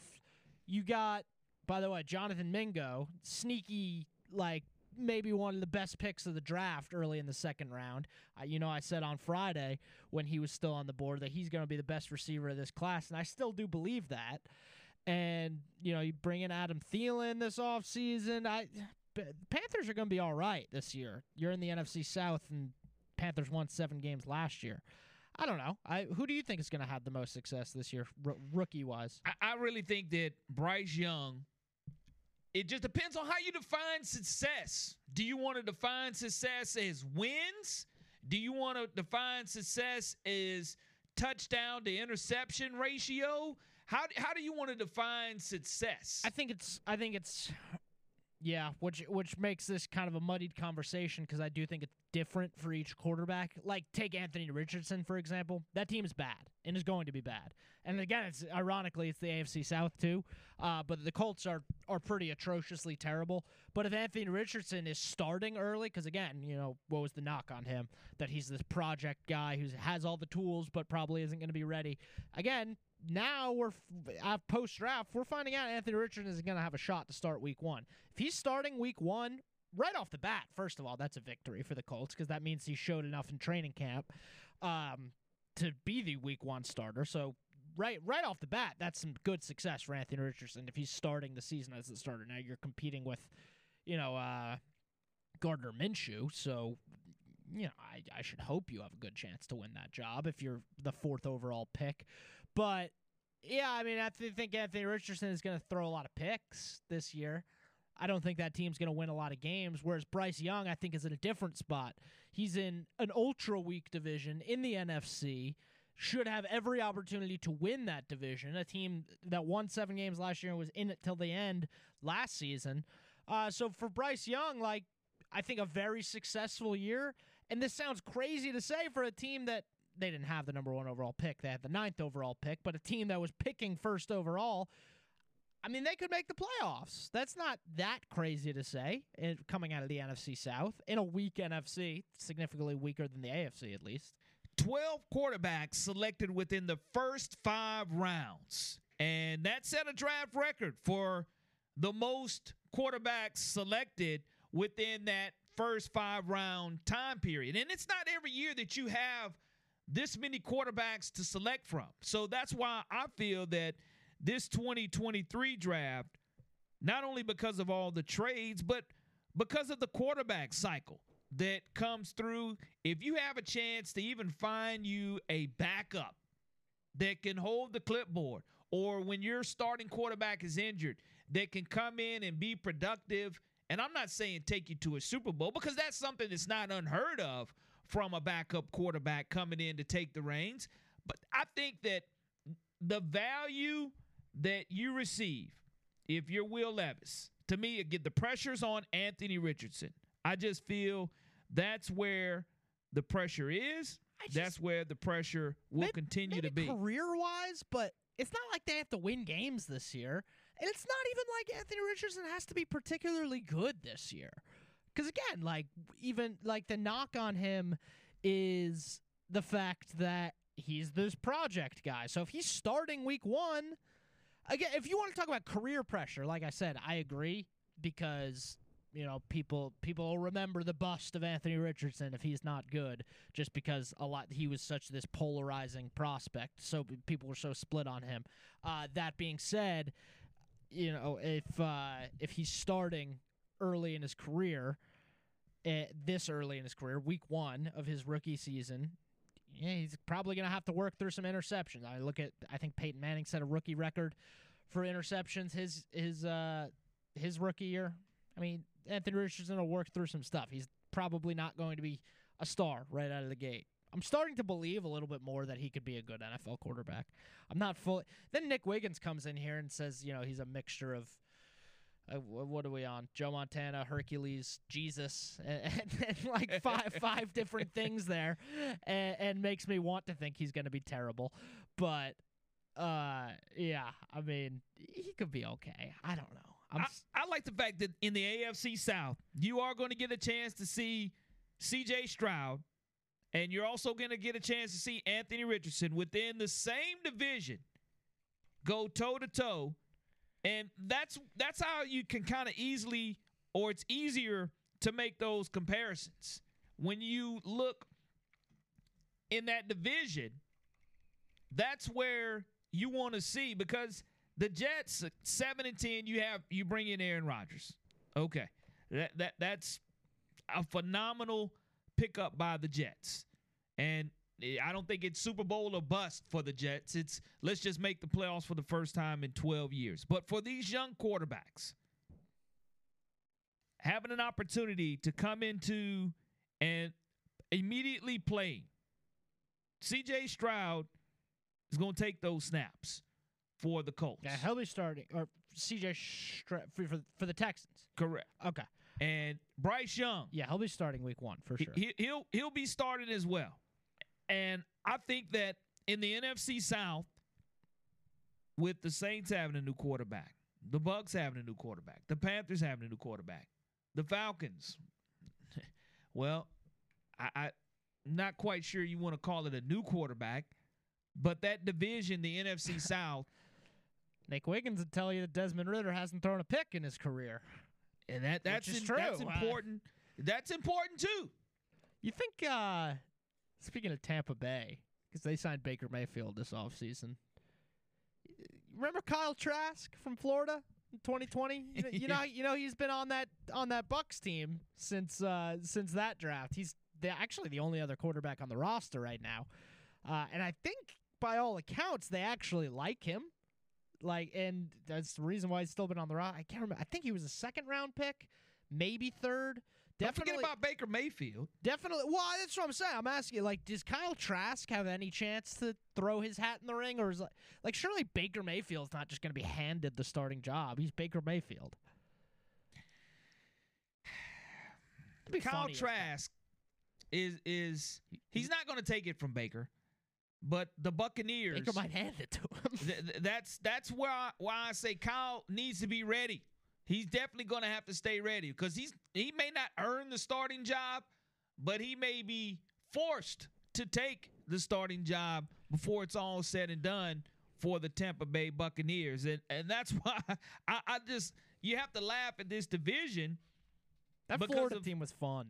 How bad they were, yeah, Kyle Pitts and Kadarius Toney and very explosive. the only team that gave that Alabama team a fight, legitimately. It was by far the closest game, and that's oh, I guess Ole Miss too, but it's really the uh, the only super close game towards the end of the season. Obviously, you weather the storm in Oxford. It's a game they could have lost, but uh, you know, that, that Florida team was a lot of fun. I, I I loved watching Kyle Trask that year, but. I don't know. He's kind of just been rotting away behind Tom Brady. Well, he doesn't have Not- to worry about rotting. rotting, rotting behind Baker Mayfield because to me, Baker's going to wind up giving him the starting position before it's all said and done. And I think it may be before they hit week six. One would think you've probably learned more sitting behind Tom Brady than Baker has learned in the past couple of years bouncing around the league. So I give the mental edge to Kyle Trask. Honestly, I think Kyle Trask is going to win this job. This is why I put it out there. I, I, don't think Don't he'll be win the job. I, I don't think he'll win the. I think he'll win the job by default sometime. Like I say, by week six, he'll win the job by default. Mm. Not just flat out coming and, and, and being the Tampa Bay Buccaneers. I'm a Baker hater too, so Well, I credit Baker Mayfield. I'm going to go back to to what he did decide to do, which was brilliant on his behalf to go ahead and decide to come to the Senior Bowl. And by coming here to Mobile, Alabama, and not taking necessarily reps in the game, but doing what he needed to do throughout that week, that was huge for Baker Mayfield because you have a Heisman Trophy type of quarterback. It's not often that you have those type of guys who do come and have an opportunity to play in the best college all-star game that's around. But to see baker mayfield in mobile alabama taking great reps throughout the week making that money for himself i'm not quite sure he's done anything outside of his rookie year and all the hype that was thrown onto him but to give a job away by week six by default that's going to be fun to watch to see the Tampa Bay Buccaneers sit in battle with the Saints, the Falcons, and the Panthers because you, you know what you're getting in Bryce Young. And and you can't to me say that Baker Mayfield and Bryce Young are on the same type of level because they're to me they're not. The only thing in common is the word Heisman in the same sentence. The hmm. Saints at 7 and 10, Panthers at 7 and 10 and Falcons at 7 and 10, all with those identical records coming out of the NFC South. So not a lot of expectations to me even for the Buccaneers who win the division at 8 and 9. That's what's funny too. 8 and 9 you win a division in the National Football League. And that's not the only division to where you can really struggle and still have an opportunity to not only make the playoffs, but still find a way to get a better roster the next year as well. The final drive here on WNSP 105.5, Corey LeBounty and Mike O'Bronner getting ready to wrap up hour number two. And yeah, the opening kickoff, yeah, Mark, yeah, Lee, we, we heard you this morning. And and it, like I say, I'm gonna keep my man Lee Shervanian. I, I'll keep I'll keep his name out of my mouth in regards to to him wanting to smoke. I just can't believe they banned golf from the list. They didn't they didn't want they, They didn't took want it to off see the you. list. They didn't want to see you. They didn't want any of it. They didn't want to see you. I thought that was a cowardly move. But but I tell you, Markheim, trust me. We, we we heard I got I got a couple phone calls letting me know that your challenge was out there. And, and just know that Michael Bronner and I, whether it's you and Nick Wiggins or you and Lee Shavanian, we're ready. We're ready for you. Bring it. The final drive here on WNSP 105.5. Hi, I'm Bobby Humphrey, and when I'm in Mobile, I'm listening to WNSP FM 105.5. Welcome back to the final drive on WNSP 105.5 in the college football playoff. It's expanding to 12 teams beginning in 2024. And is there a lot of excitement expanding the college football playoff? Is 12 the magic number or will it jump to 16?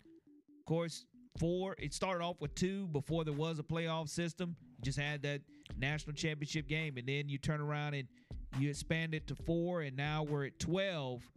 Yeah, I'm, but a, I'm a bit of a radicalist on this one. Maybe maybe one of these days we'll have a, a debate on it when things get real dry over the summer. You know, I would get rid of bowl games altogether and make like a 25 team playoff. That's just me. Like I said, I'm I'm a little bit radical on that one.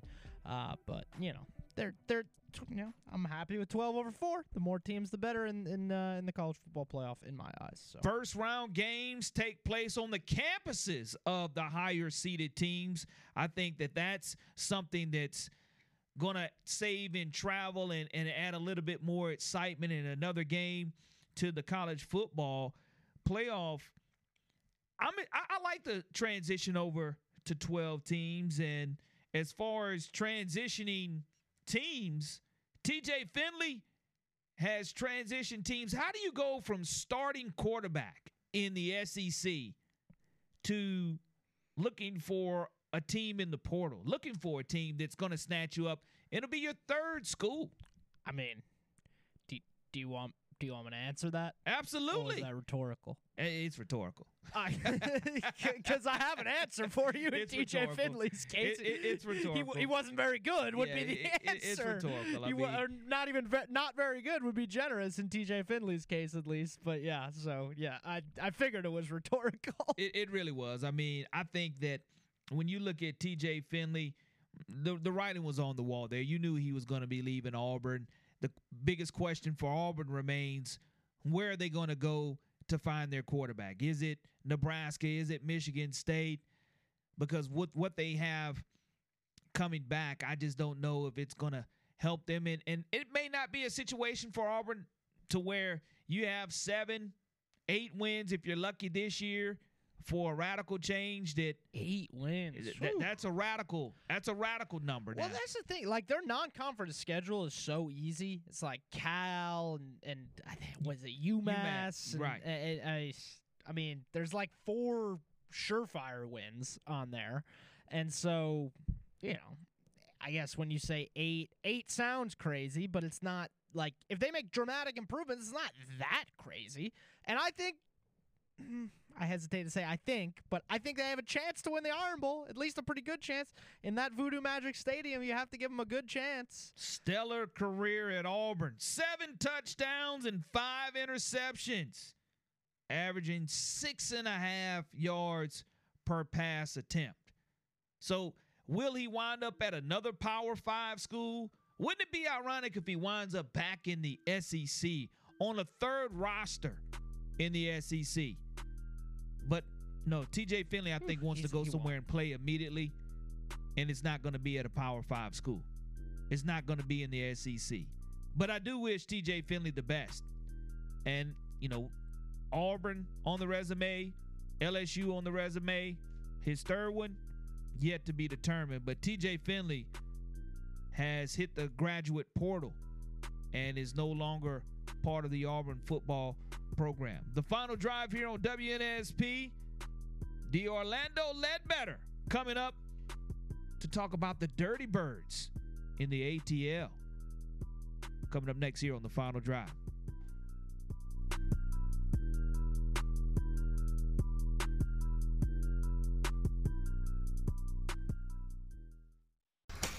Time to lock in.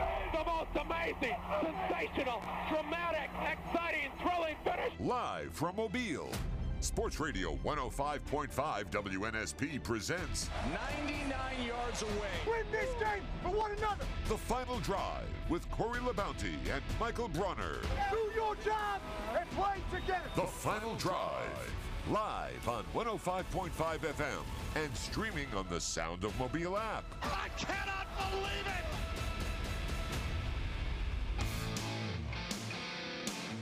Welcome to hour number three of the final drive here on WNSP 105.5. Corey the Bounty and Michael Bronner joining you this evening. And of course, we have been talking heavy about the NFL draft that concluded this past Saturday, Thursday, Friday, and Saturday, hours upon hours of dreams that were made true. And of course, our own producer of the opening kickoff Nick Wiggins is a huge Atlanta Falcons fan, and who better to bring in to talk about the Atlanta Falcons and their draft? The Atlanta Journal Constitution's Falcons beat reporter D. Orlando Ledbetter.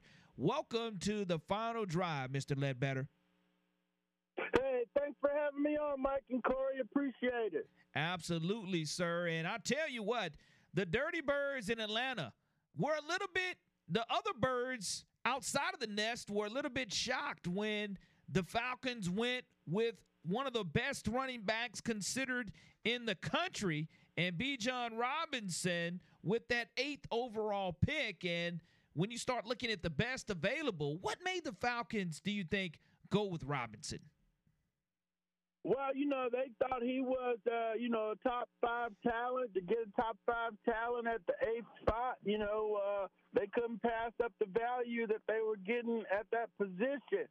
You know, folks want to undervalue the position, but they truly believe he's a, a special running back who will fit into their scheme, and they decided to pull the trigger on him as opposed to, um, you know, Jalen Carter, the Georgia defensive tackle with all the red flags, or a defensive end like uh, Lucas Van Ness from Iowa. So they thought that might have been too high for Van Ness, and then they had issues with Carter. So their best player on the board was the running back, Bijan Robinson. Well, the Falcons seven and ten a year ago. If the Falcons in this really crazy NFC South, when you have three teams that all finished seven and ten, if they can flip that over to ten and seven this year, Desmond Ridder is he the future of Atlanta Falcons football? Yeah, I think so. I just don't know how far long term are we talking? Are we talking 14 years like Matt Ryan? Are we talking is he just a placeholder for a couple years? Uh, you know, if they don't succeed, then they'll be back looking for a quarterback. If they succeed, he's got a chance to be entrenched uh, for a while here in Atlanta. Uh, but yeah, they definitely have surrounded him with weapons. Uh, much like the Falcons did when they drafted Matt Ryan, they put all the, the weapons around him, Michael Turner, and uh, drafted uh, Julio Jones to go with Roddy White and got Tony Gonzalez for him. So, uh, yeah, they're definitely trying to do the surround the quarterback with some weapons things here in Atlanta.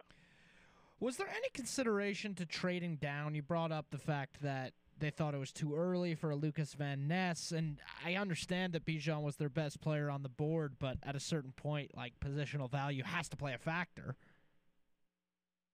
Yeah, they uh, they did consider trading down, but uh, didn't get enough um, value to do so.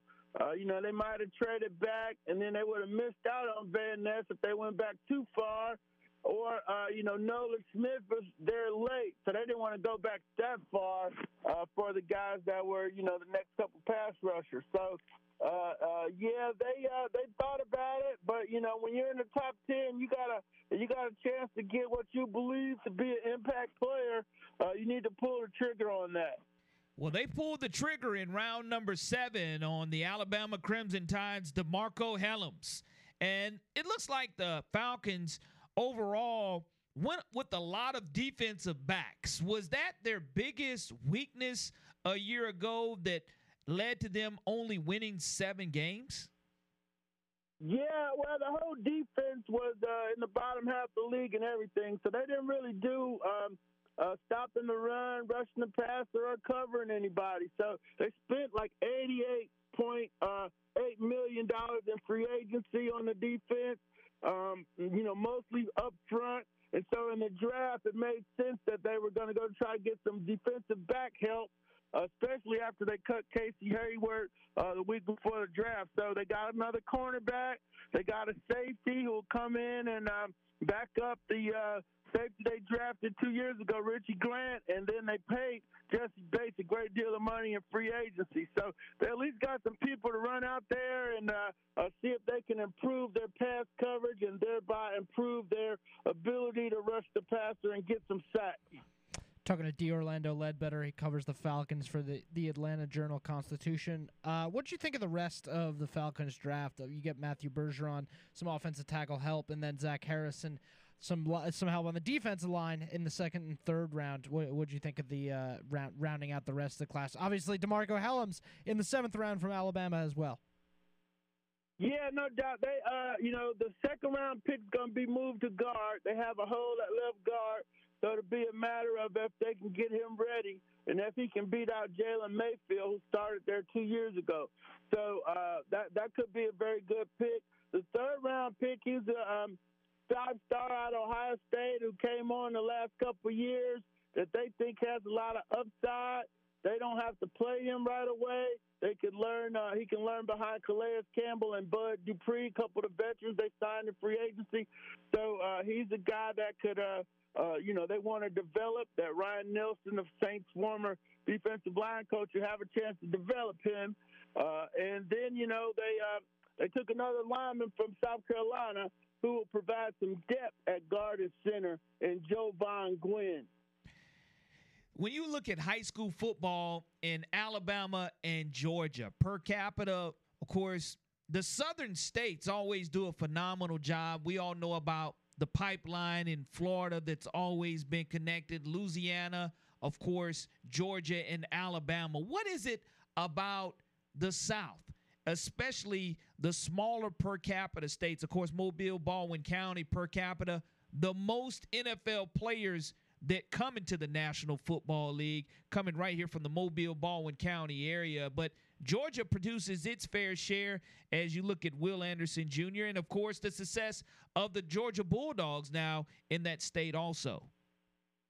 Yeah, no doubt about it. I think that it, uh, you know, starts with the early age here to youth football and just goes all the way up. Uh, the, um, you know, Georgia got 25 people drafted in this draft, which was second only to Florida and Texas. Uh, you know, that's down a little bit from the 30 something they had last year, 33. Uh, and a lot of people from Cedar Grove High, uh, you know, and uh, Justin Shaffer and D'Angelo Malone and the big tight end uh, from Virginia. But uh, uh, yeah, the football starts earlier here. The players get developed. You got great high school coaching on all levels, six A all the way down to single A.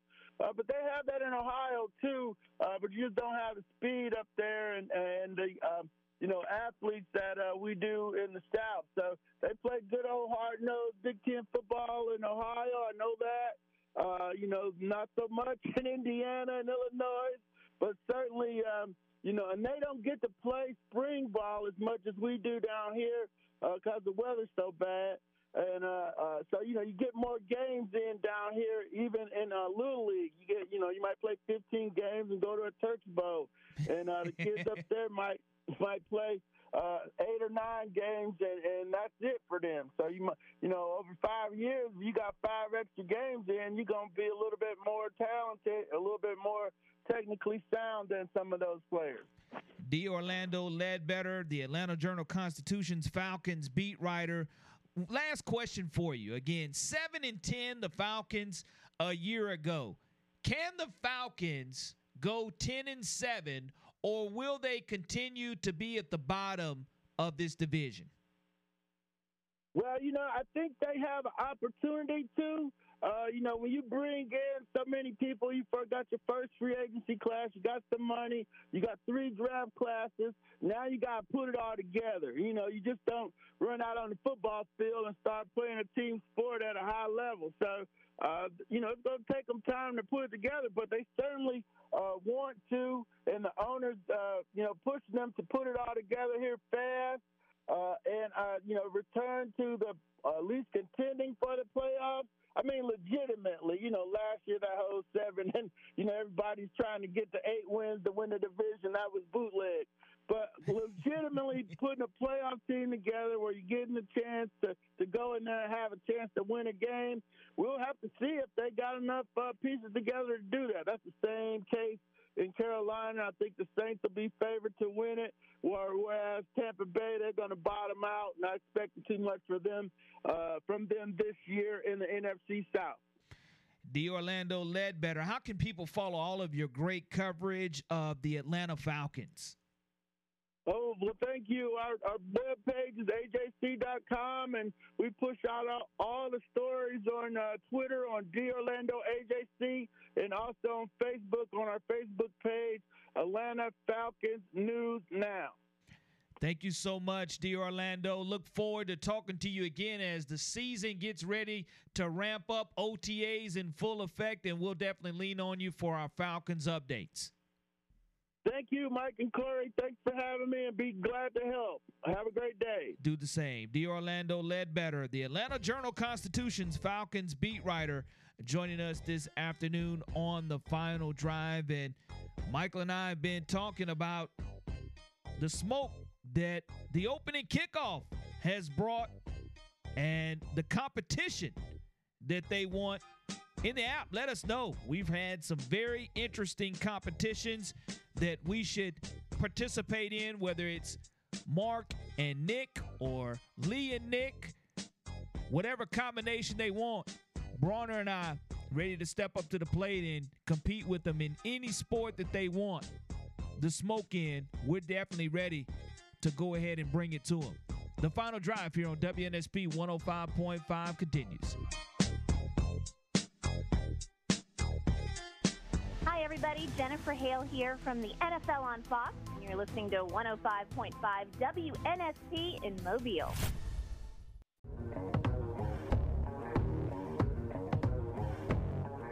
Michael Bronner, Mark Heim, and Nick Wiggins have gotten pretty good at their impersonations of you and I both. So that means that we definitely have to. Like, here's the thing. I'll I'll admit, I just did it. Like my voice and your voice are both easier to impersonate than, than Mark Heim and Nick Wiggins. And you know what's funny? Like my dad will pull out a Nick Wiggins impression every now and then, like if I'm on the phone with him.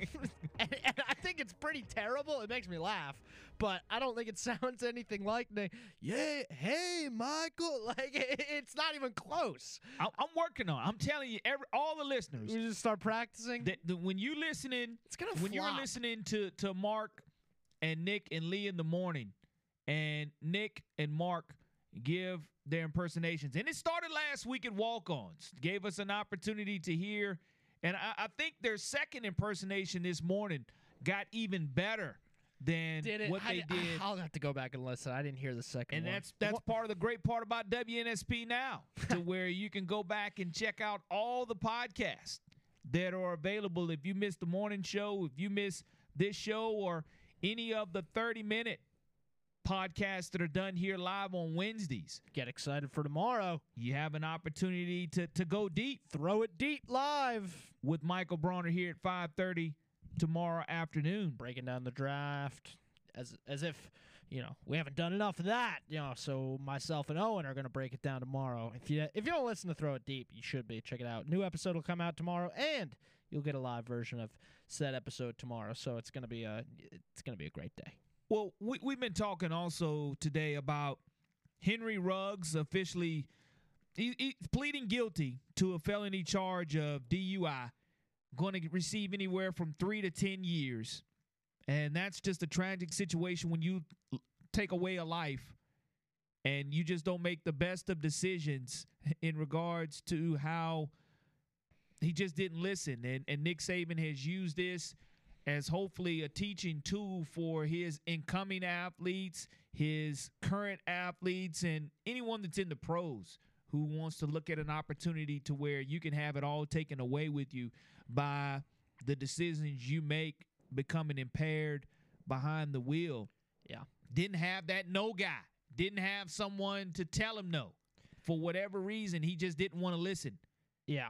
No, we've done a lot of joking around today, but in all seriousness, uh, definitely with this being resurfaced, it, it, certainly is worth talking about again. I, I thought that Nick Saban at the time had probably the best message. It's like what kind of what kind of teammate were you when you didn't like you said be that no guy and uh, kind of not necessarily not that people you know I think people are people make their own decisions. I, am not absolving anyone of a decision they make, obviously, and and I wouldn't absolve anyone of a decision they make. Obviously, you're responsible for your own decision making, and personal responsibility is the most important thing. But at the same time, it's like, what kind of teammate were you? And for not saying to that guy, hey, you know, maybe maybe get a cab. So you know, it, it definitely comes down to personal responsibility, but also comes down to the fact that, like, hey, see something, say something, and, and a tragedy could have been prevented, and a life could have been saved. So definitely uh, worth mentioning there.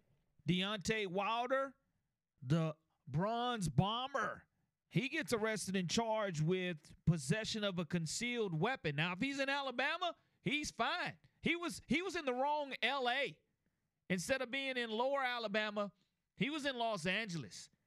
and well, he, ironically, he would have had so the, he didn't get in trouble for for the weed that was in the car, and he did get in trouble for the concealed weapon that was in the car. If it was in the other L.A., it might might have been the reverse, which ultimately probably would have worked more in the favor of Deontay Wilder from a legal standpoint, at least. Uh, yeah, absolutely would have worked out better for him. A role a role reversal there, you know, that the uh, the marijuana would have been more of an issue in that case but it, it, it's just why you start looking at the the different type of state rules and having to know where you are and what you're doing and we want to see him fight Anthony Joshua because we love to see heavyweights go at it.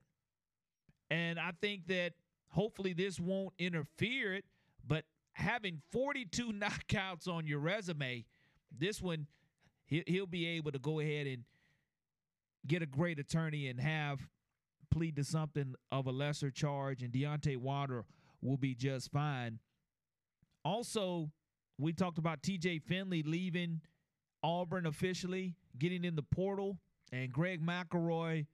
We let off the today's show talking about Greg McElroy and what he had to say about Georgia being the king of college football. Why is there so much hatred for Greg McElroy? I, I the, think app, because he he's he's a Bama quarterback.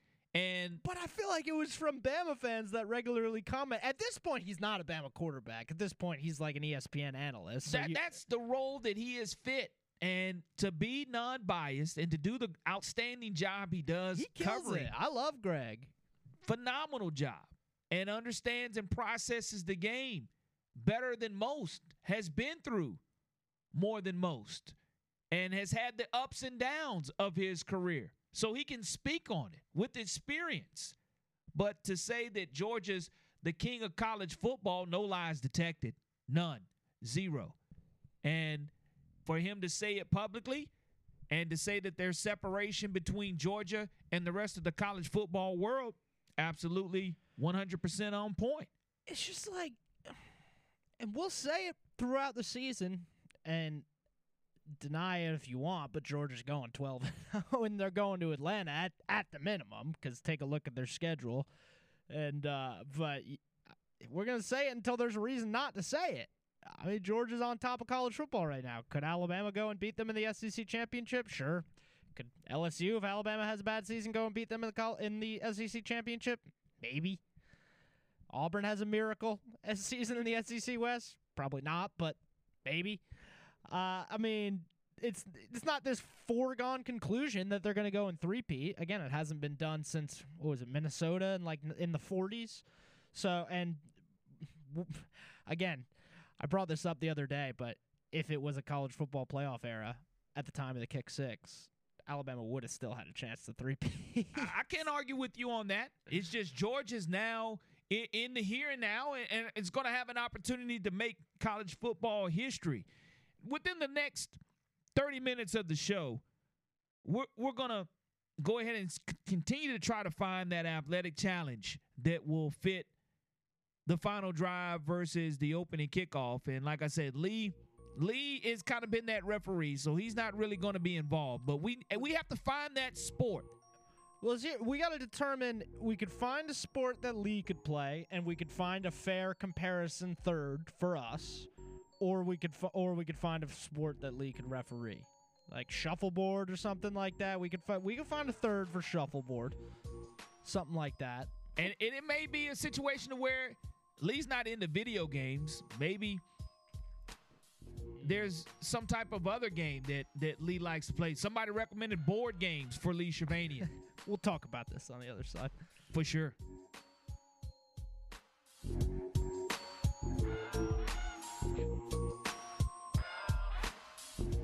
I'm Laura Rutledge with ESPN. You're listening to WNSP 105.5. Keep it right here for the best sports information in Mobile.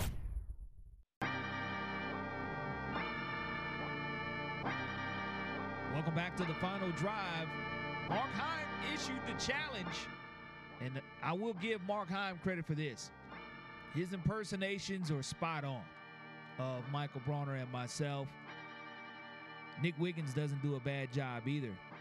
And and Lee just likes to say, okay, give us a little bit more. So we're working on our impersonate impersonations of Nick Wiggins and Mark Heim here on the final drive also. And not only that, we're, looking for that competition that we can take the final drive versus the opening kickoff. And I've already said, you know, they, if, if it's basketball, Nick Wiggins and Mark Heim want, they're they're done. They're cooked. Yeah, I'm poking that bear for sure. That's interesting. I thought basketball might be one we'd struggle in because I know Nick is going to be better than me. I'm not terrible at basketball, but I'm not great. And I know Nick Nick might cook me. And I figure Mark has to have some sort of game. He's a former coach as well, or current, or whatever his deal is over at McGill.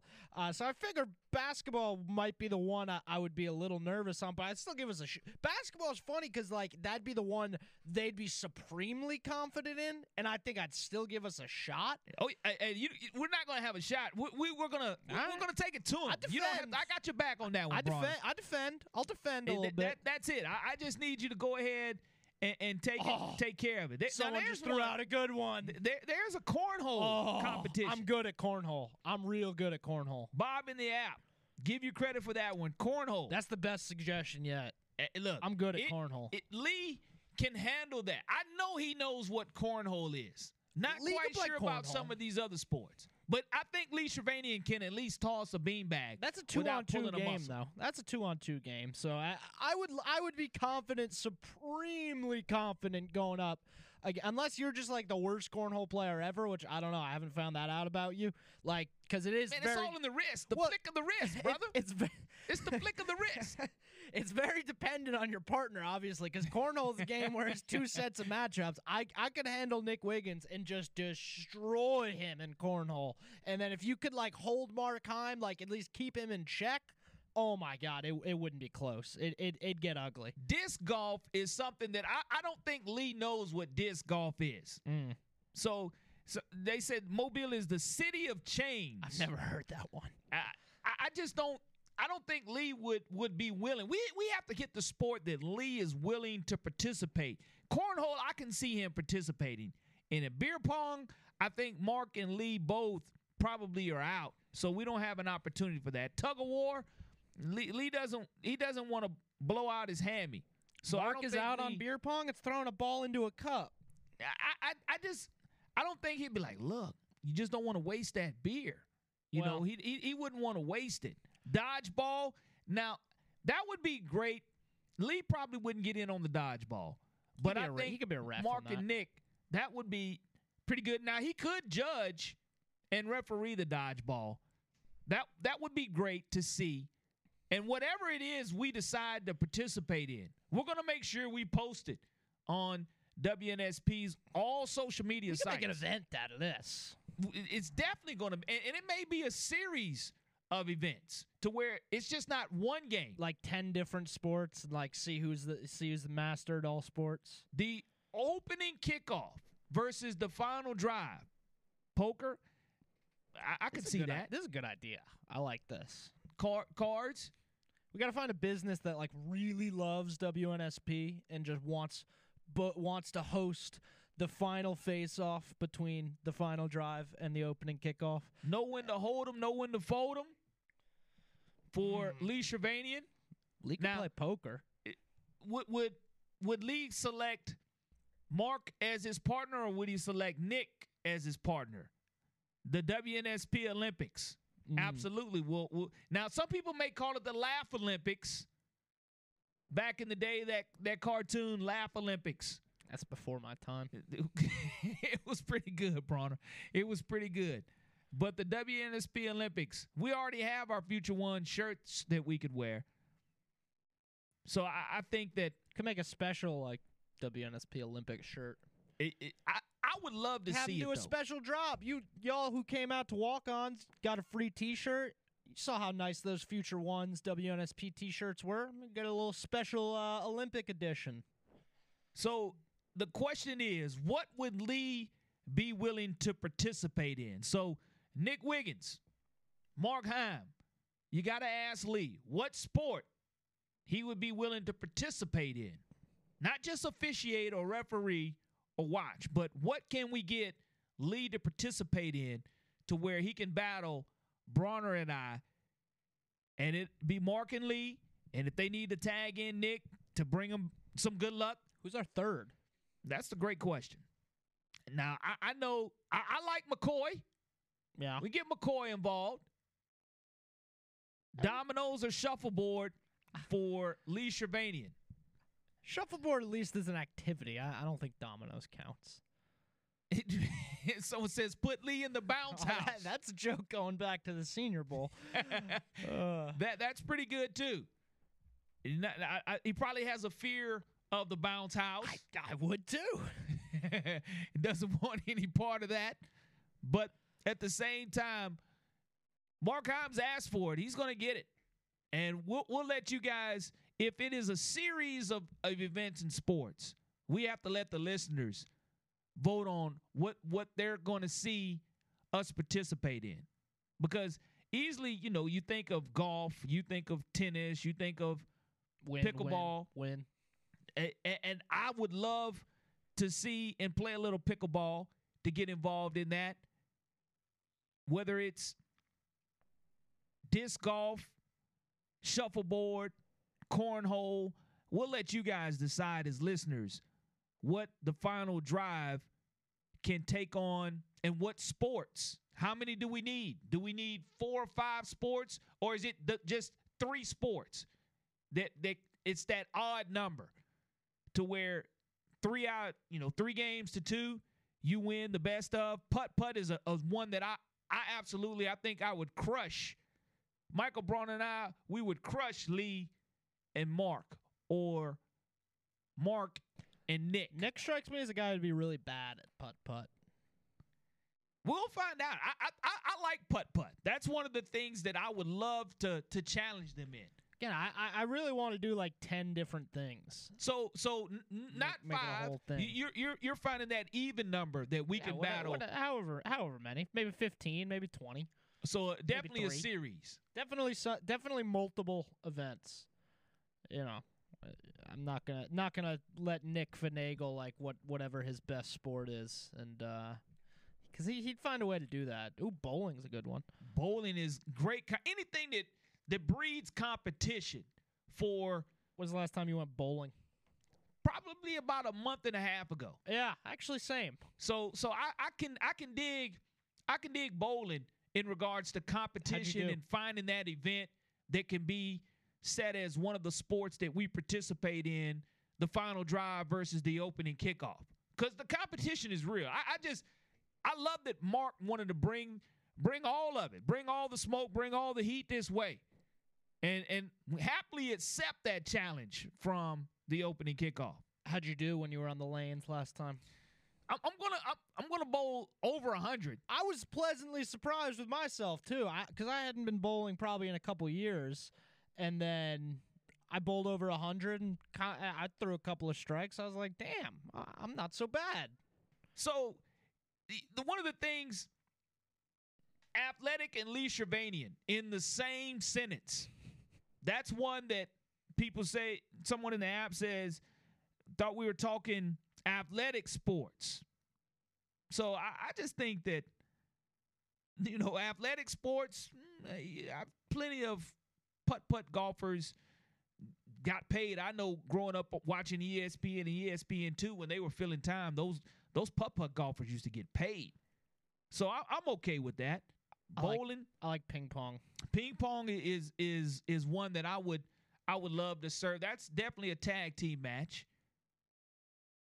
Something that both of us can go ahead and play at the simultaneously. Cornhole. That's why I thought that that was a great one. Cornhole is the best suggestion I've heard yet. Arcade Good basketball shooting. That's for Heim saying that he's he's a dynamic shooter. You gotta get to a court, play actual two v two. I, I mean, it's getting my competitive juices flowing. Here. And, and here's the thing too that when we were at walk-ons or any arcade that you can go through, they do have those arcade basketball Mm. Pop-A-Shots. And I know Nick Wiggins is, is a huge basketball fan, so that's something that's definitely a challenge that would be accepted. So I'm I'm gonna I'm gonna lay that challenge out there. yeah, I'm a football fan. Doesn't mean I can throw a football like Patrick Mahomes. well, it, it's going to be fun no matter what, how many we decide on participating in and what the sport is. But the challenge has has been issued. Someone said, "Man, stop it. Lee is almost 90. There's not an athletic bone left in his body." For the record, I don't think he's almost 90. I don't even think he's 80. Horseshoes was mentioned, but with, with Lee, I, I think he does have some athleticism in him. Now he works out on the daily. Lee's going to work out daily. That's part of his regimen. That's why I say we just had to find that sport to where we'll give an opportunity to where Lee can get an opportunity. Pinball, that's one of the I, I, pinball growing up. I know Lee popped those quarters in for pinball and, and going for the high score. Now, Mike, have you ever played pinball? Yeah, I played pinball. It used to be a dime when Lee was pop. That's probably uh, true too. uh, that was mean. But we'll try to find the pin pinball and, and absolutely I will say this. There's only one sport and someone definitely hit the nail on the head in the app. Anything with Chick-fil-A involved, Lee would dominate.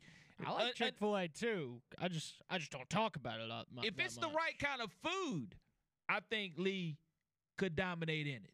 Because that's one of the the things that Lee really loves are certain restaurants. So yes, Chick-fil-A eating contest. mm, I- I'm not sure Michael Bronner and I would have a chance to, to win that one. I think I'd have a chance. You, you you think you could beat Lee in a Chick-fil-A eating contest? I think Lee is just the keeper of Chick Fil A. I don't know if he's the eater of Chick Fil I, A. I think he, he does the salads. Now, if you want to have a salad eating contest, He might win Lee a he might win a salad eating contest. because he's going to eat his vegetables. I'm not eating. I'm not. I, I like salad, but I'm not winning a salad eating contest. Well, it, it's just going to be fun to find out. So the the challenge was issued by Mark Heim, and and it is it has been heard and it shall be answered. That's for sure. And we'll make sure that we post it on WNSP and let you guys decide a sport or two that we're going to participate in. I think it'll be a lot of fun, and I, I'm just know that just know that we we're paying attention, and those imitations they're they're coming back for sure. Yeah, Mark and Mark and Nick kind of need to realize that they're not just able to just say this nonsense on the morning show and Without re- getting- realize that it's not being paid attention to and Oh, it's going to be I'm answered. telling you, it definitely everybody's paying attention because my phone blows up. Corey, man, you, you, you just you've been issued the Anthony challenge. Richardson. Tell you what, man. Michael Vick and Hercules. He's gonna be. he- if you took an athletic Zach Wilson, even though he's already athletic, come on, come on, man. It's coming. Uh, my my my There's your Wiggins impression. m- my Nick Wiggins impersonation is coming. I'm still, I'm still working wor- on I'm my still, wor- I'm still working. That you you all just got the beta impression. Uh, that that I, I, I'm, it's still in beta. I'm still working on it. It's still in. I'm still it's still in trial run. But I gave y'all still a little preview. Wasn't bad though. I'm still working on it. People, don't you understand? People, you gotta throw in the Don't people. you understand? Listen, people. Anthony Richardson is going to go in the top five. He is going to be an Atlanta Falcon. We're going to the Super Bowl, people. Don't you understand? Lee. Bijan Robinson is already a Hall of Famer. He's he's already go ahead and it's the guarantee. it is the guarantee, people. Yours is better than mine. Don't you understand? He, he's much easier to do than Heim. That, I, I've got to work on Heim a little bit. Uh, Heim, Heim doesn't have that impressionable a voice. I gotta listen to the morning show more often, admittedly, and just start getting up earlier. But he does, like I said, Nick does a great job. Do you not understand? the GOAT is LeBron James. People. that, that's his go to. People, you're going to learn to listen to me. I tried to tell you about how smart I am. and that that's Nick Wiggins. I think that's like damn near perfect, honestly. When he gets really into a point, at least. That's pretty damn good. People, don't you understand, dude, that it's a situation to where my Atlanta Falcons are going to beat everyone. It's not even going to be close. That's Nick Wiggins. Now, again, Mark Heim, we're going to continue to work on Mark Heim's voice. Yeah, and he's been able to impersonate both of us. Yeah, he does a pretty good job. So, so I, I've been working all day long on Nick and, and Mark. You're going to be my next Mark for sure. But but yours are spot on, brother. I, I can't take that away from you. It's pretty good for for your impersonation of Bronner and and me. Spot on. And Nick Wiggins does a great job as well. So their impersonation skills of, uh, of the final drive have been spot on, and it started last Thursday at walk-ons, and I'm I'm still working on Mark Heim, and it's going to be coming, and we'll go ahead and we'll finish up the final drive here right after this break. Hi, this is Blake Stein, former Spring Hill Badger and Kansas City Royal, and you're listening to WNSP Sports Radio.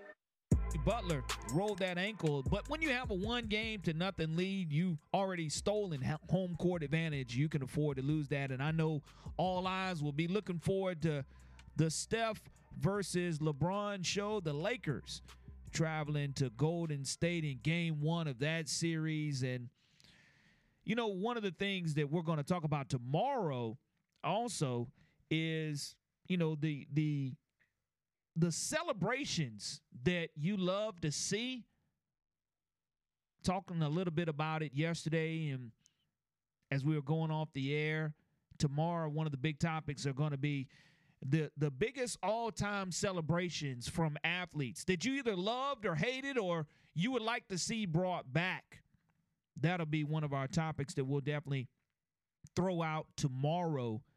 And of course, we do have that athletic challenge that has been issued by the opening kickoff. And of course, tomorrow, an announcement that will be made by the opening kickoff in regards to another challenge that will be laid out. You'll just have to tune in tomorrow morning to hear what that challenge is and to see what our response to that challenge is by Mark and Lee and Nick tomorrow. It's good news from a station standpoint for sure, but it's definitely a challenge that we're looking forward to trying to meet.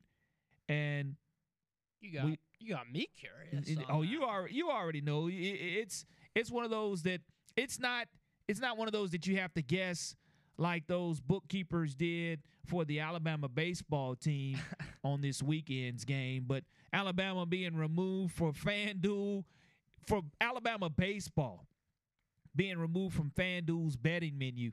To me, that that's amazing when you start thinking about gambling and betting on baseball and the red flags that had to be issued because you knew LSU was going to win. Maybe by tomorrow it, it'll come out that I don't know. Brad Bohannon is part of some major scandal. I don't want to put that out there. I didn't really mean that. That was well, I will say this: any scandal in baseball that can steal the headlines away from Major League Baseball or any other NBA sport would would definitely be interesting to see. You you, you don't want to see Alabama associated with any more negative news that's happened within the last two and a half to three months because enough negativity has come out of there across all athletic fronts for all Alabama fans. That's for certain. But TJ Finley, of course, in the in the portal, we talked about that today. Officially leaving. Who will be Auburn's new quarterback? We'll go ahead and we'll talk about that. Some names that that may land tomorrow, and of course, we'll have the results of the Miami and New York game, the Lakers and the Warriors. Who do you like? You like the Warriors or the Lakers? I think Mike? the Lakers go steal game one. Lakers are going to go and take game one. Well, the Lakers, since the trade deadline, have been a different team. So it'll be fun to watch. Anytime you see LeBron versus Steph, that's always a great thing. But you have to understand, people, what you have to understand is the fact that when you're looking at the Lakers, the Los Angeles Lakers, people, that's what I'm trying to get you to understand. That the Lakers are going to lose to the Warriors. Yeah, somehow you said a lot without saying anything there. Very, very Nick Wiggins. People, make sure that you tune in tomorrow morning to the opening kickoff. I'll be producing, making sure that you hear Lee Shervanian's voice. People, my people, make sure you tune in tomorrow afternoon. The final drive wrapping up